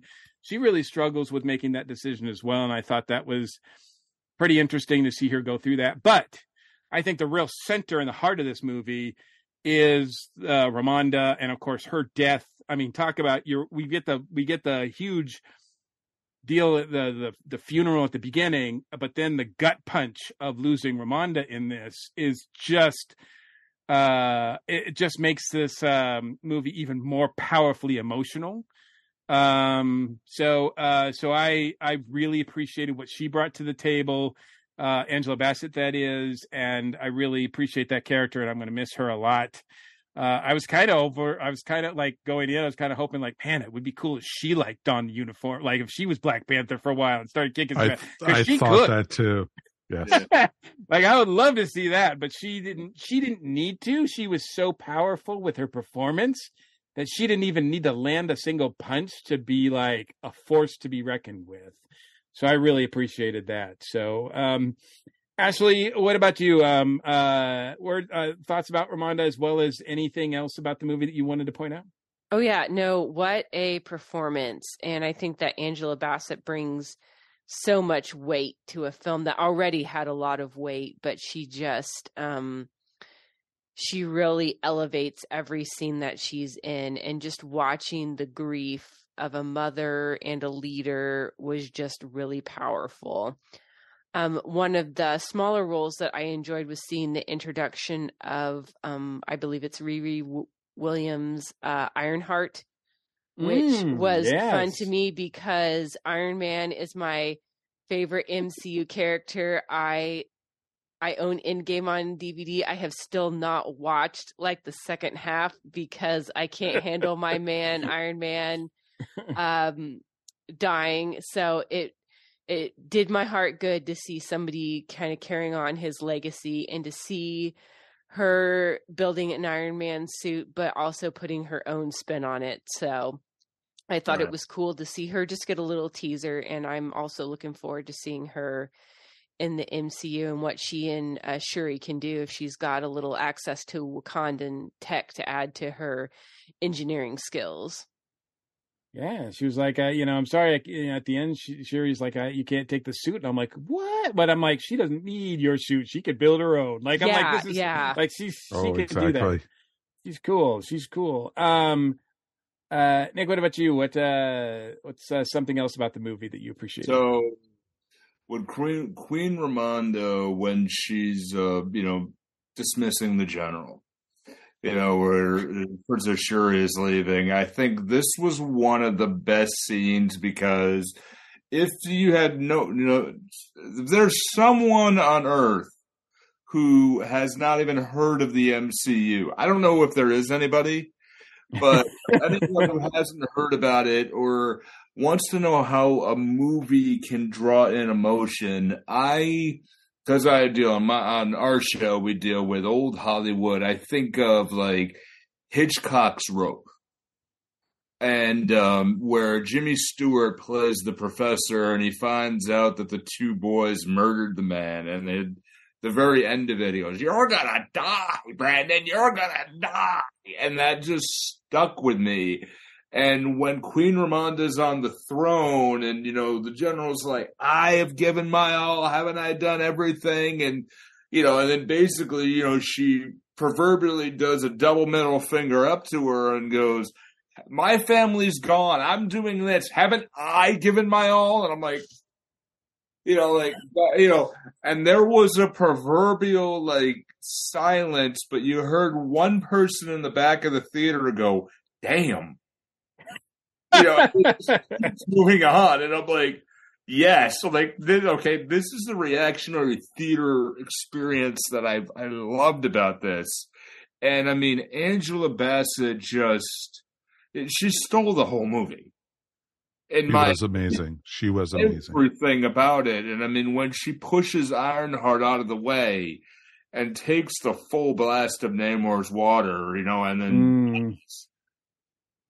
Because she knows she's going to the ancestors, and in that same point, you see someone who is standing up to save the kingdom of Wakanda and also securing its future in one instance and you go whoa like whoa like it, it hit the gravity of that situation hit and it's not only because it's well directed well written but well acted Mm-hmm. you know all all in one and it's believable but i mean this is what i love about this and i love like of course you get iron man and all the other stuff in the mcu but you know the the well-known comics that have been pushed for a while but when they get into a lesser known character like ironheart um again one person i sort of knew about and you know, I remember I had comics of her, and I saw this, and I'm like, okay, when they see, you know, when she's in the, and I, I, I loved her origin as the fact that she's just a really smart woman who's just taking all the money of the idiots in the college. Right. So, well, they really, they knock on the door. Yeah, you, you got to go on the website if you want me to do something. And I just started laughing. I'm like, oh, where are we going here? like where are we going and then you know the rebuilt car and everything about it but um my favorite with ironheart and actually i think you said it perfectly was the fact that she could really stand on her own anyway Mhm. where it's like she's flying around in the ending final battle scene where it's on the ship and it's almost mimicking, you know, the first time Tony Stark flew around and was talking to Jarvis. Mm, yeah, You know, it, had like it was a really good callback, and I'm like, okay, I'm like, we've got something here, and I think um overall, I think um this movie is going to be talked about for a long time. You know, when there's Wakanda three and further and further down the road, and I expect, you know, and if Disney plays it right what they'll do is they'll do their own, uh, you know, do their own modus operandi and, you know, do what they do best with business. Cash in on nostalgia 20 years later, re release it, and then put it in the vault. You know, put it put it in the vault and say okay because you're gonna have at that point you're gonna have another generation who's gonna you know you know uh, uh, and I think it's it's not always a family movie, but you know, at its heart, this movie says a really big emotion of just what does it mean and what is your impact on Earth. Mm-hmm. The next person here, especially like, and you go to like Princess Shuri, who, you know, when um when Queen Ramonda's you know gone and she's at her funeral, and she said, "I just lost the only person, the last person who understood me." And you know, anyone who's had a small family, I'm like, you know that gut feeling. Mm-hmm. You, you know that gut feeling, and I mean, this is a movie that deals. Yeah, they have all the fights. They have all the beautiful, spectacular back and forth. A you know an ending fight on a ship where you don't really know who's going to wipe each other out. I I did not expect that ending. Right. Right. In reality, the fact that they kind of agreed to coexist, and I'm like, ooh.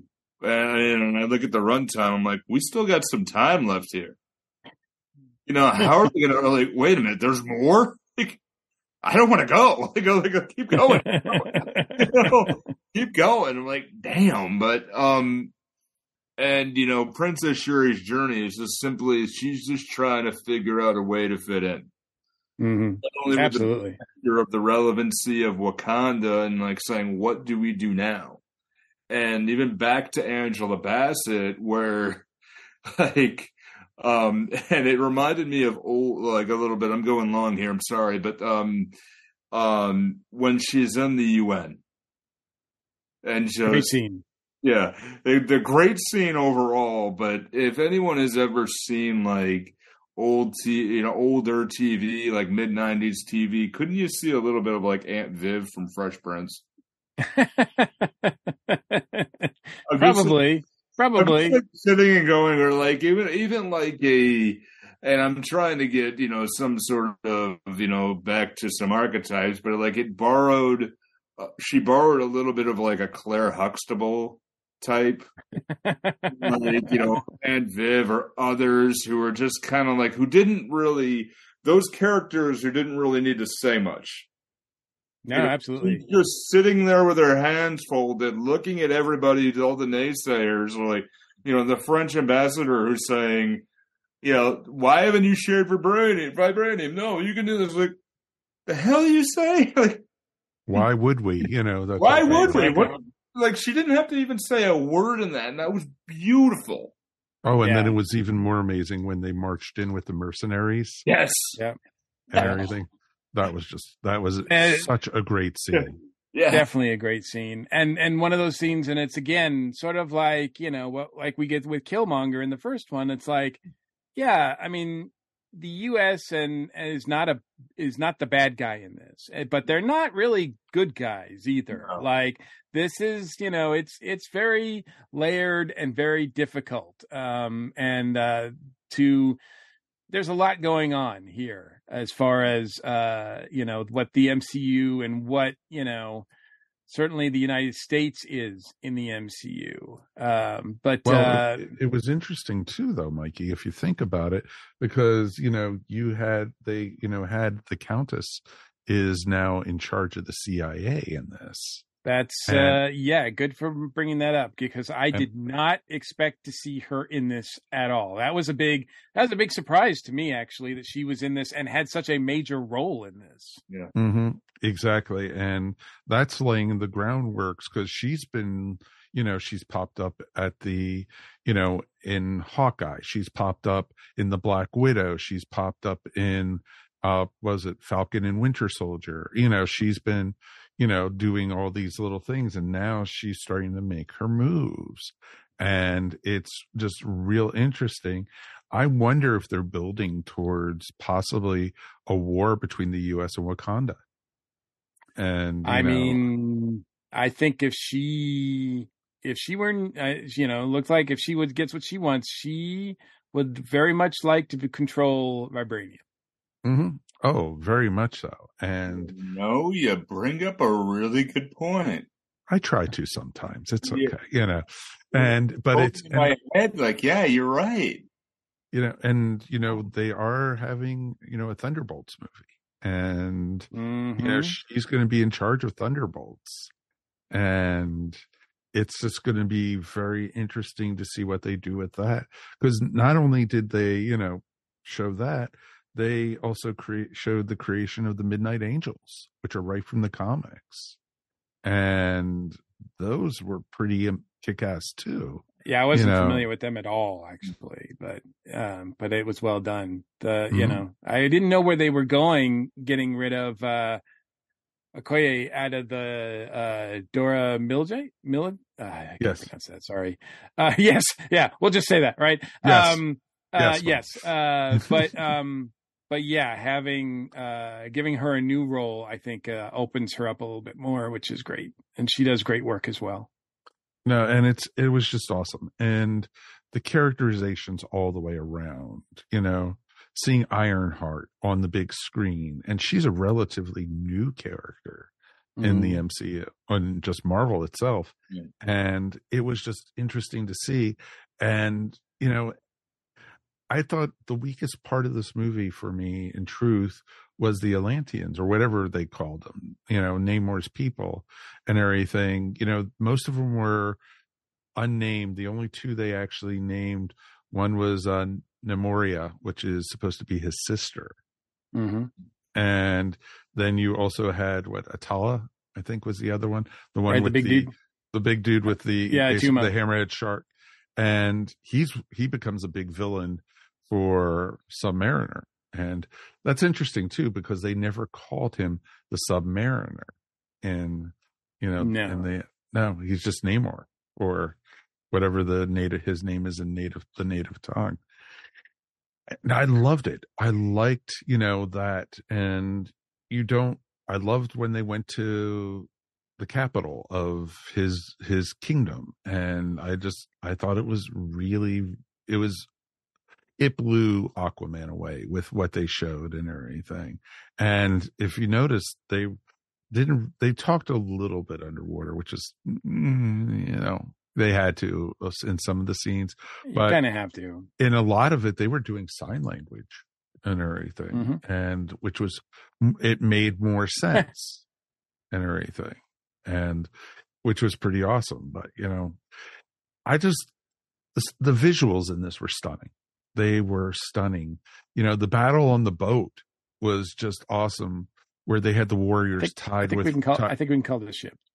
yeah, it was a, a ship. What the hell, you know? but but the Wakandans pretty much they were getting their butts kicked in this at the end. You were on a cruise recently, Mike. You know the difference between a boat and a ship.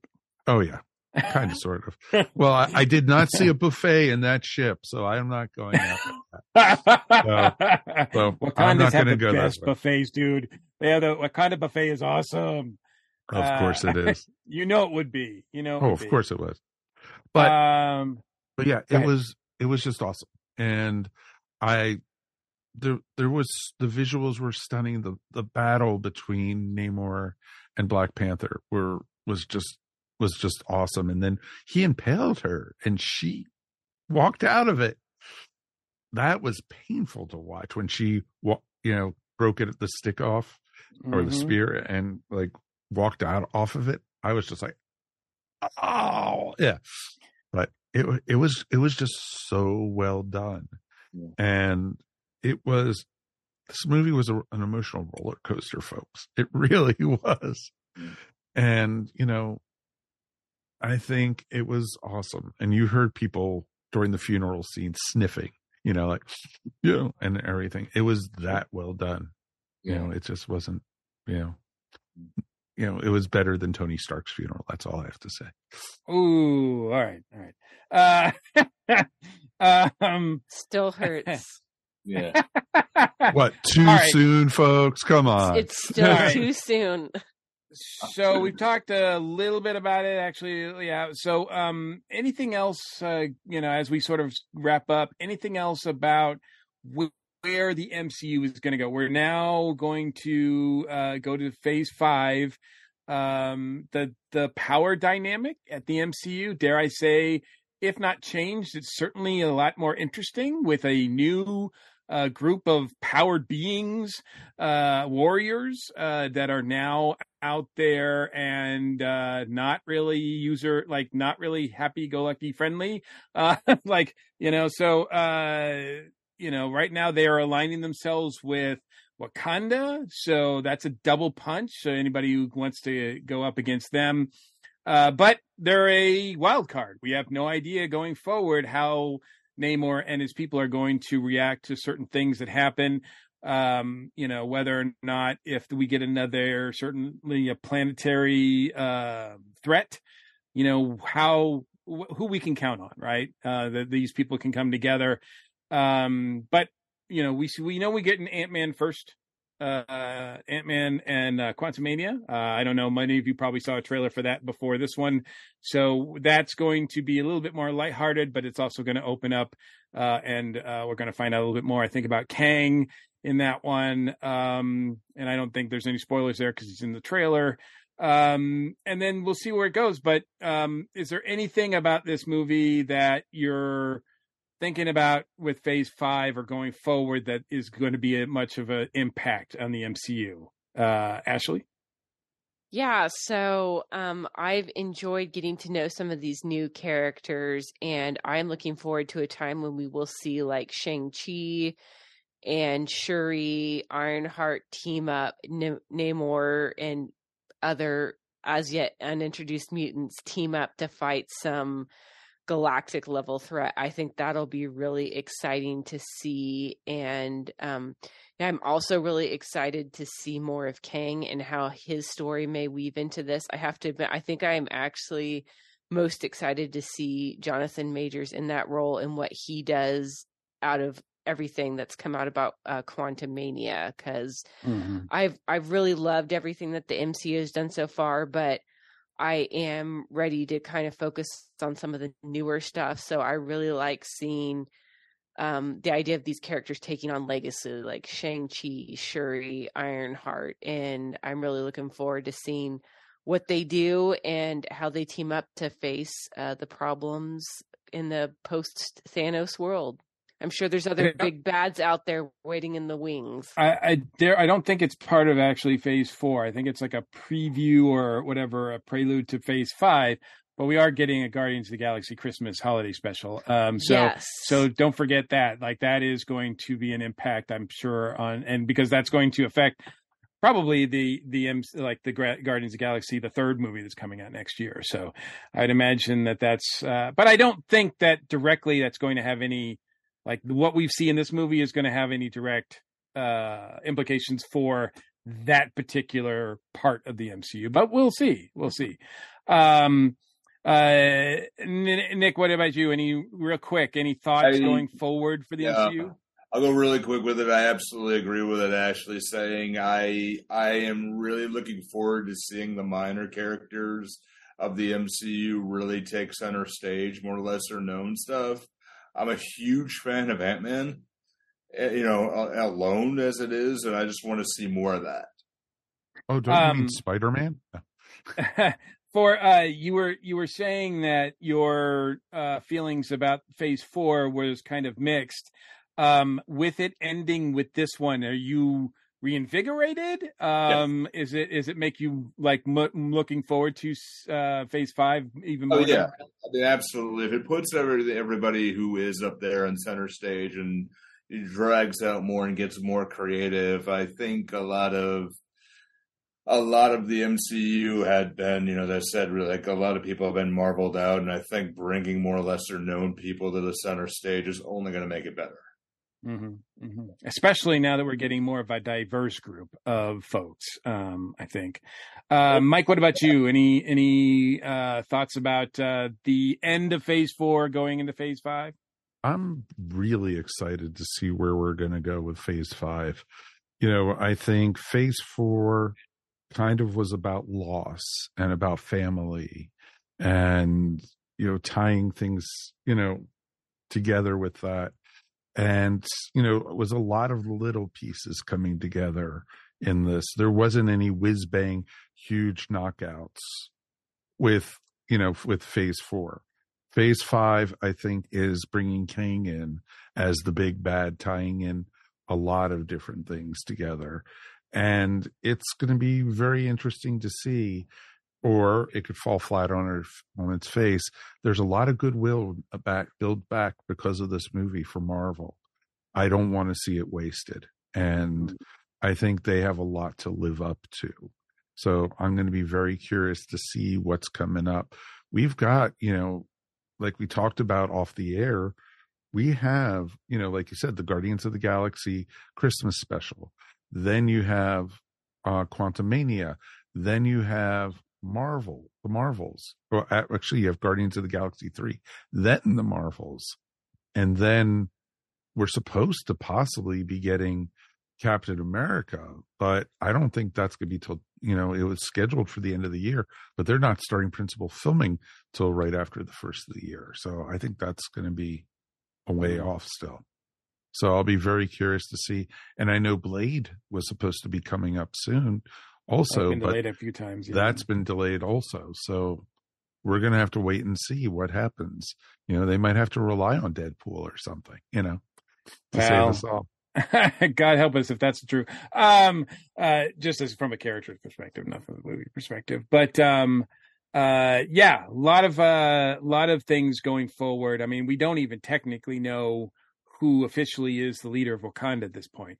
Pretty sure it's M'Baku, but you know, we don't know. We don't know who challenged him. You know, we don't have the answers to that. So going forward, we don't know who's leading uh, uh Wakanda. So that man, you know, they're in a they just uh, created a huge alliance, and now there's going to be a shift of power. So, gee, what could happen there? Um, so it's going to be really interesting to see what, uh, and I hope we get to see this end of the. It doesn't look like this is on the agenda for Phase Five to deal with what's going on with Wakanda, but I really hope that we get some peek into it because it's so interesting. And one of the most interesting parts of the MCU continues to be uh, with this movie. So I think it's fair to say that we're all giving this a Wakanda thumbs up, right? Like, is that, uh, yeah, okay, okay. Uh, so, uh awesome. So uh appreciate you guys uh, insight into what your thoughts are in this movie. And uh we will be right back as we are going to get creative and then close the show. Wakanda forever.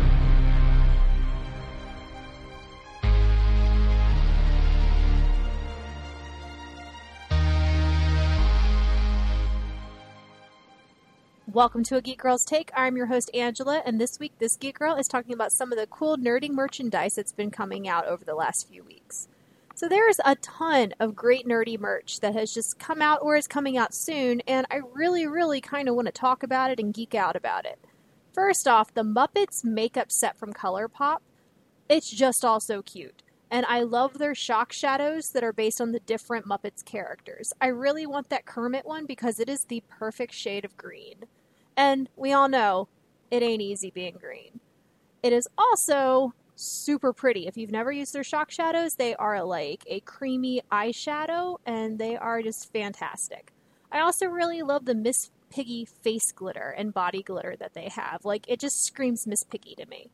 And it all just seems like such a well thought out collaboration. Like, everything about it just screams Muppets to me. Also, the same with Glamlite Scooby Doo collab. The palettes are so colorful and they fit the Scooby Doo theme so well. The highlighters are gorgeous and the lip colors really fit the Scooby Doo character's color palette. And lastly, my favorite out of the nerdy makeup collabs that's been coming out is the MAC Black Panther set. Everything in this set looks amazing. I am a bit iffy on the lipsticks just because the colors didn't seem to really go with how amazing everything else fit in this collab, but it all is beautiful. The liquid lipsticks, they are gorgeous looking. And the makeup bag looks freaking fantastic. Plus, matte quality is always 100%. Next up, we have Her Universe, which is releasing some great Doctor Who, Lord of the Rings, Marvel, and Star Wars clothing lines recently. A lot of these can be found in Hot Topic and also online. And I was so happy to see new Doctor Who clothing from them since I loved all the stuff that I got when they released a Doctor Who line many, many years ago. This time around, they've released both feminine and masculine designs, so it really works for everybody. The clothing company Cakeworthy also has some really great stuff coming out right now. They released a really fun Elvira clothing line right before Halloween, and they still have a lot of it, and I absolutely love the Elvira flannel that they released. And they've also just released stuff with Powerpuff Girls, Barbie, and lots of other great fandoms. They seem to really like have a good working of clothing coming in and out of different fandoms. So if you check their webpage a lot, you'll get to see a lot of new stuff. And it's such a wonderful time right now to let your geek flag fly, since so many companies are releasing well made items to show off your favorite fandoms. Thanks for listening to A Geek Girl's Take. What will I talk about next week? Well, you're going to have to listen to find out. Drew Leiter here. Wish you could keep up on DC Comics but don't have the time or the money? Not a problem. Join Cletus Jacobs and I as we bring you recaps and commentary on DC Comics, television, movies, and more, whether they are good or not. The Earth Station DCU podcast comes out weekly and is part of the ESO network.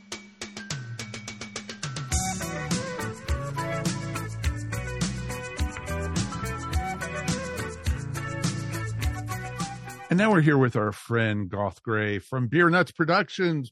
Welcome back, my friend. Hey, thanks for having me on, fellas. It's always uh, it's always a pleasure.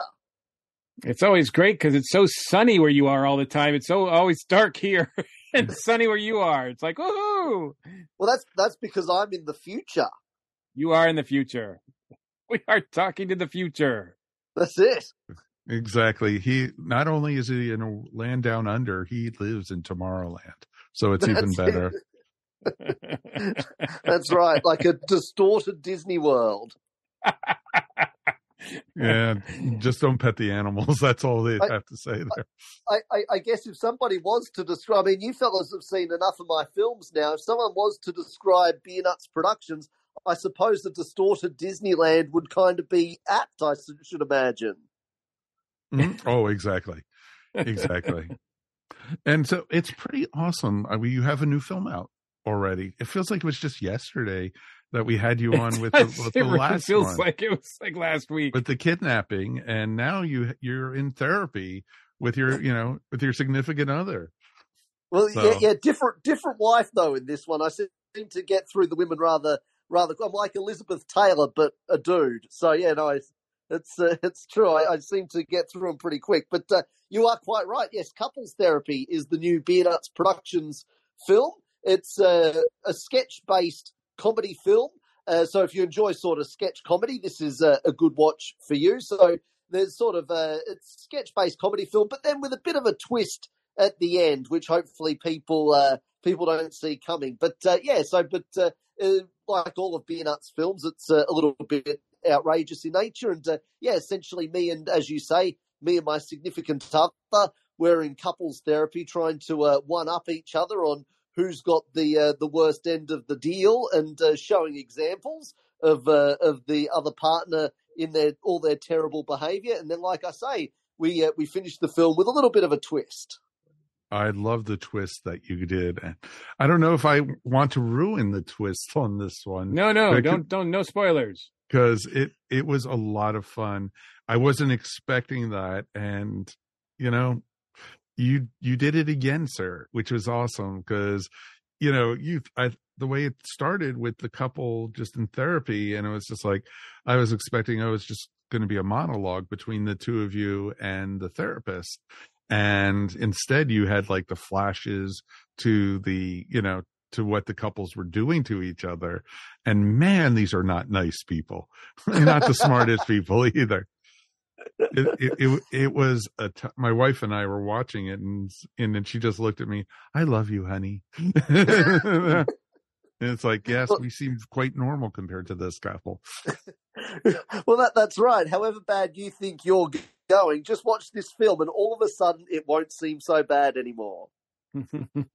You know, I, I I now worry about what's going on through your mind, sir, because you're the one who writes all this stuff and everything. But it, it, it is it is really uh, it's your stuff is always entertaining, but it seems like your last couple you've not pushed it up a couple notches and everything, which is pretty Oh. awesome. Because we've been talking to you for a couple of years now, and yeah, absolutely. Yes, yeah. and you've you've been gracious enough with your films to have us to talk about and being able to promote them and everything but it just seems like your last couple you've taken it up a notch and it's getting you know more and more you know tighter the stories and the acting and everything it's and it's great and i love seeing this Well, you heard him, folks. Mike Mike summed it up perfectly. I'm brilliant, so download all the films at beernutsproductions.com. Thank you and good night. exactly we can't say anything else we're done we're out of here no, but I know. Look, I, I genuinely appreciate it. It's very kind, kind words, Mike. Genuinely, but uh, I, I uh, look. Obviously, uh, you know, a lot of hard work goes into each film. You know, as you know, I'm, I'm kind of a one man band. I write them, I direct them, I produce them. I, I spend a lot of time getting the actors that I think uh, will will hit the hit the lines out of the park. I, I mean, the for example, uh, Ashley, who played my wife in this film, uh, it took three days of auditions to find someone that I was happy with. Because I mean, I'm I'm very particular with the actors that I pick because uh, that role in particular. I mean, she had to do a range of different personalities. I said to her, you know, every sketch that she does, essentially, she's got a different personality. So that's what made it really difficult. So when someone would come in for an audition, they'd, you know, hit one of the sketches out of the park, but they'd fall flat with, you know, doing one or two of the other character types. So it took a while to get somebody, but I got Ashley and I was super happy. I'll absolutely work with her again. She was great. And then, uh, yeah, I, I've been able to, because of obviously the downloads that I've been getting has meant that I've been able to upgrade my equipment, which uh, is good because, as you mentioned, the the standard obviously has been getting better, which is because I've been able to get better equipment, which is because I get more downloads because nice people like you help promote my work, and then uh, so so like it's it's one of those things when I, I tell the actors when the film's released, I always say to them, you know, make sure you promote it because everybody wins because the more downloads I get, the more films I can make, and the more films I can make, the work more work you guys can get. And it's kind of the same uh, with the general public. I mean, the more downloads I can get, the better quality of the films because the better equipment I can get, the the more time I can take in filming things because I don't I I pay people by the hour obviously, so I can take a little bit more time because the budget's a little bit bigger and all of those sorts of things. So, you know, it's one of those things where it's a rare time in life where everybody wins kind of a situation. it's a win-win situation all the way around and it's pretty awesome because you know i really don't think you need to have therapy because your films are your therapy process i think We're all going through therapy with you. exactly you're, you're taking us all with you my friend It is- it, it, is- is- it is it is true. You raised a good point earlier on. I mean, if someone was to watch uh, my catalogue of films, they they'd have me booked into some kind of a psych ward pretty quickly. I think with the different uh, different things I make people do and say, and, and the different scenarios people get themselves into. It's uh, it, it's not your usual kind of fare. No, that's a good way to put it. Actually, that's a great way to put it, and it's it's interesting too because you have so many, you know, you know, unexpected twists in a lot of your films. Like this one has a big twist in it, and I wasn't expecting it. And like I said, I'm not spoiling it, so I will keep my mouth shut on it because I know Mr. Gordon has not seen it yet. So No, but I didn't get a chance to see this one this time around. But I'm looking forward to it. I'm looking forward to it because it's always a treat. No, well, yeah. Well, ho- ho- hopefully you get a good laugh, and yeah, ho- it's funny because like like you, Mike, I'm not going to uh, uh, uh, divulge too much about the twist at the end, only to say that uh, people have interpreted it in different ways. I mean, I had my own thoughts when I was writing it, obviously, but it's funny. Some of the feedback I've got, I can understand where they've gone with their interpretation. Uh, but some people think a little bit differently, which is great. I think that's actually a really cool thing when people can sort of interpret something a little bit differently to the intended uh, interpretation, and it, makes it better because it means that you know it's making people think a little bit. So uh, it's it's cool. Some of the feedback I've got's been really awesome in that regard. Like uh, some people are on my wavelength, and some people are a little bit different, but they like it for other reasons, and that's that's very cool as well. I totally understand that and everything. So, are you already quickly working on your next project so you can put that out in two weeks? Also, yeah, I'm hoping to get an audio piece because obviously we've got the uh, audio section of the website as well, where we've got uh, like uh, 20 minute long scripted uh, sketches. Uh, so I've got 15. So I'm doing. Uh, I'm booked in to do another one in December. So there'll be a little audio piece that'll pop up in December. So if you follow Beer Nuts Productions on social media, which hopefully everybody does, uh, you'll be able to see a little uh, clip of that come up, and there'll be a, a new little audio piece to finish the year with because they're always fun to do. The little, little, quick little audio pieces just to keep people uh, going until the uh, the next uh, film extravaganza rolls around. that is awesome, sir. It's and it's great because it's always neat to see what you come up with next, and you know, or as we like to say, from the deep dark touches of the warped mind of Gough Gray. It's pretty awesome. Which is it it is great. And you know, it's always fun to talk to you. And as we always like to say, how could people find you and how could they find your films? Absolutely. So there's only one place to go, and that's beernutsproductions.com. So just hit up the beernutsproductions.com website. Uh, well, obviously, because I said .com, so clearly it's a website.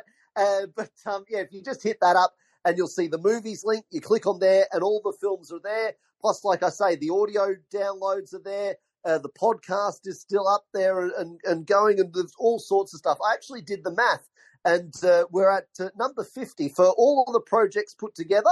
We've actually done 50 Wow. total projects. So, uh, Congratulations. That's solid, man. So yeah, in 12 years. So uh, 2010 was when I released my very first film, and since then I've done the 27 films, the audio downloads, the podcast. So there's 80 episodes of the podcast, and there's also a few books in there as well. So there's uh, something for everybody. So yeah, 50 projects total on the uh, Beer Nuts Productions website. So lots, hopefully, to keep people entertained uh, over the uh, festive season when their family are annoying them and they need to go to another room. It's always good for a laugh, as we like to say. Gough, thank you so, so much. Let's take a quick break and we will be back in a moment and we will close up the show. Everyone these days could use a little support, and your friends at the ESO Network are no different. With the ESO Network Patreon, the cool thing is, is when you help support us, it's you who will benefit. With four tiers starting for as little as 25 cents a week, you can listen to some of your favorite network podcasts early, hear exclusive content, maybe get some ESO swag, or even possibly take a shot at the geek seat. All you need to do is sign up at patreon.com backslash ESO network.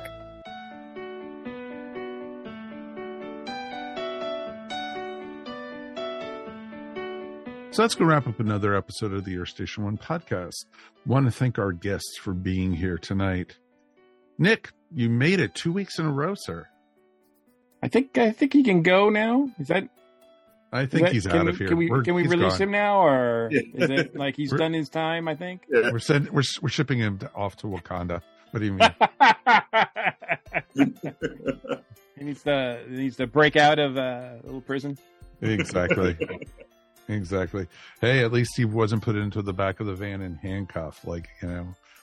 Yet, yet, Yet. So, we'll have to use a blindfold, of course, because we can't show him where he's going. So, Nick, thank you so much, my friend. You are welcome. Thank you both for really having me. And um, you know, does that mean I won't know when I'll be back for for episode three for me? you never know. We might, we might have you. Like, yeah. Like suddenly my laptop would appear to both of you like, hey, you ready? I'm like, why are you in my house? Well, we, we, we do have a special teleporter. It's okay. Anything you want to shout out and promote, my friend?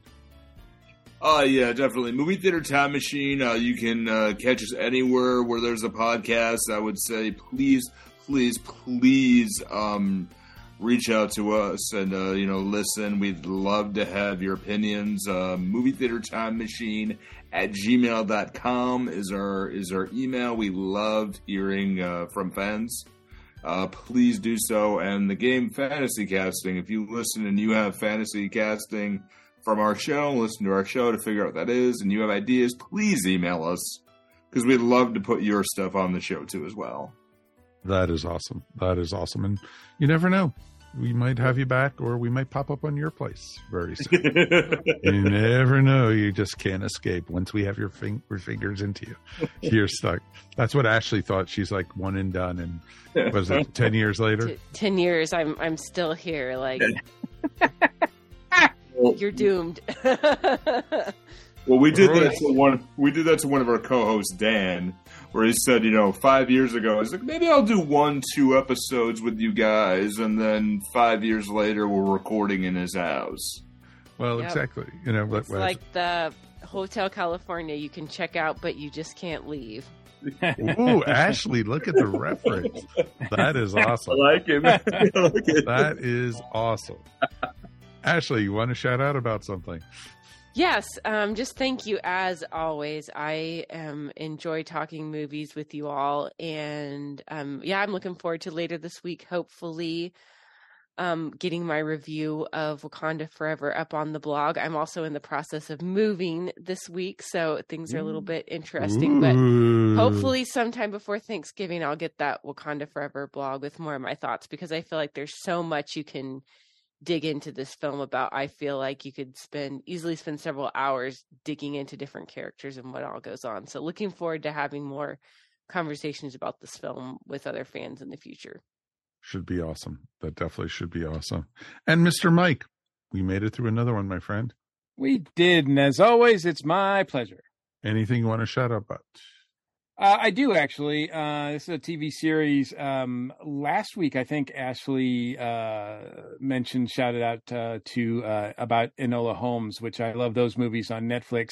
I have to. Uh, I was thinking about it. I don't know why I haven't mentioned it before because I don't think we've talked about it on the show before. But um, if you like Enola Holmes and and and mystery set in that Victorian London time set, I strongly suggest you check out Miss Scarlet and the Duke, which is a series um, that is uh, available on PBS here in the States. It's part of the Masterpiece anthology show. Um, but uh, it is a series that uh, is about a prominent um, a, uh, detective, Eliza Scarlet, and uh, her uh, friend slash love interest slash um, um, opposition uh, Duke, played by William Wellington. Uh, Scarlet is uh, actually played by um, I have don't I, don't have her name. Kate Phillips. Um, anyway, it's a uh, it's a new series. Well, it's a it's in second season now. Uh, it's on PBS right now as the second season. They did get greenlit for a third, which will premiere on PBS in January.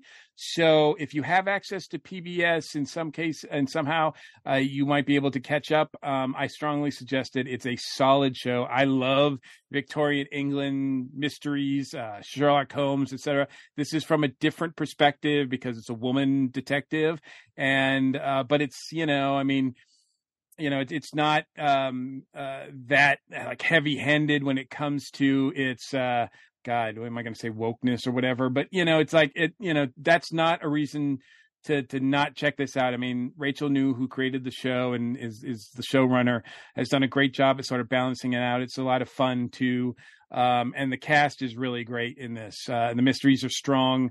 Uh, so I, I definitely recommend checking it out. If you like Enola Holmes and that kind of Victorian investigator type program, Miss Scarlet and the Duke, make sure you guys check it out. Awesome. Very nice, sir. definitely might have to check that one out. Um, of course, it's time for me to bring down the show a bit. Of course, um, we had lost another member. This time, really close to the ESO family, and I'm very sorry to say um, that we lost the Geek Father, as we like to. He's like to be known. We lost uh, our friend Marselles Coe. He was the co-host of the Blurred Nerds podcast, and we lost him just three days ago as of this recording and it is really sad um this guy was full of life he was you know we've had him on the show a couple times he even survived the geek seat and he it always was very jovial whenever i chatted with him. He was always up very talkative wanted to just talk all things geek. And he was a great great guy. And sadly enough he lost he's been fighting a lot of health conditions and we lost him. And he That's lost uh, his that's the thing. Like, I mean, he he was always jovial, always fun, but behind the scenes, he had so much going on health wise. Mhm. He had Oh, yeah. no he had no real reason to be that way, and yet he was um, such a such a positive presence on our network. Oh, very much so. And, you know, even when we did like the ESO board meetings that, you know, when we had the whole staff in there and the whole, all the crews, he would, t- he would, uh, jump in and talk about stuff. And it was just, he was just a great, great guy. And I'm sorry as heck to lose him. And this is two weeks in a row we've lost podcasters that, you know, we personally knew. And, just folks, as we always like to say, be thankful for what you got because you never know when it could be taken from you. It could just go like that. And, you know, just try to, you know, be thankful for what you have and everything. We didn't even talk about losing, you know, Kevin Conroy. You know, we lost Batman. Yeah, I, Friday. Friday, I woke up to the news that Marselles, uh, as you said, the Geek Father passed away. Then I saw Black Panther: Wakanda Forever with the funeral scenes and everything, and then I came home and found out that uh, Kevin Conroy passed, and I was like, "Man, this day sucks." I mean, I saw a really great movie, but man, has it been an emotional day. Um, yeah, it, Yeah. it's uh, it always sucks. Yeah. it it sucks when that happens and like you said you know kevin whenever i read a batman comic that's the voice i hear in my head it's not you know it's not michael keaton it's not adam west it's not christian bale you know it is kevin conroy being batman or bruce wayne that's the voices i hear in my head not that i hear voices in my head.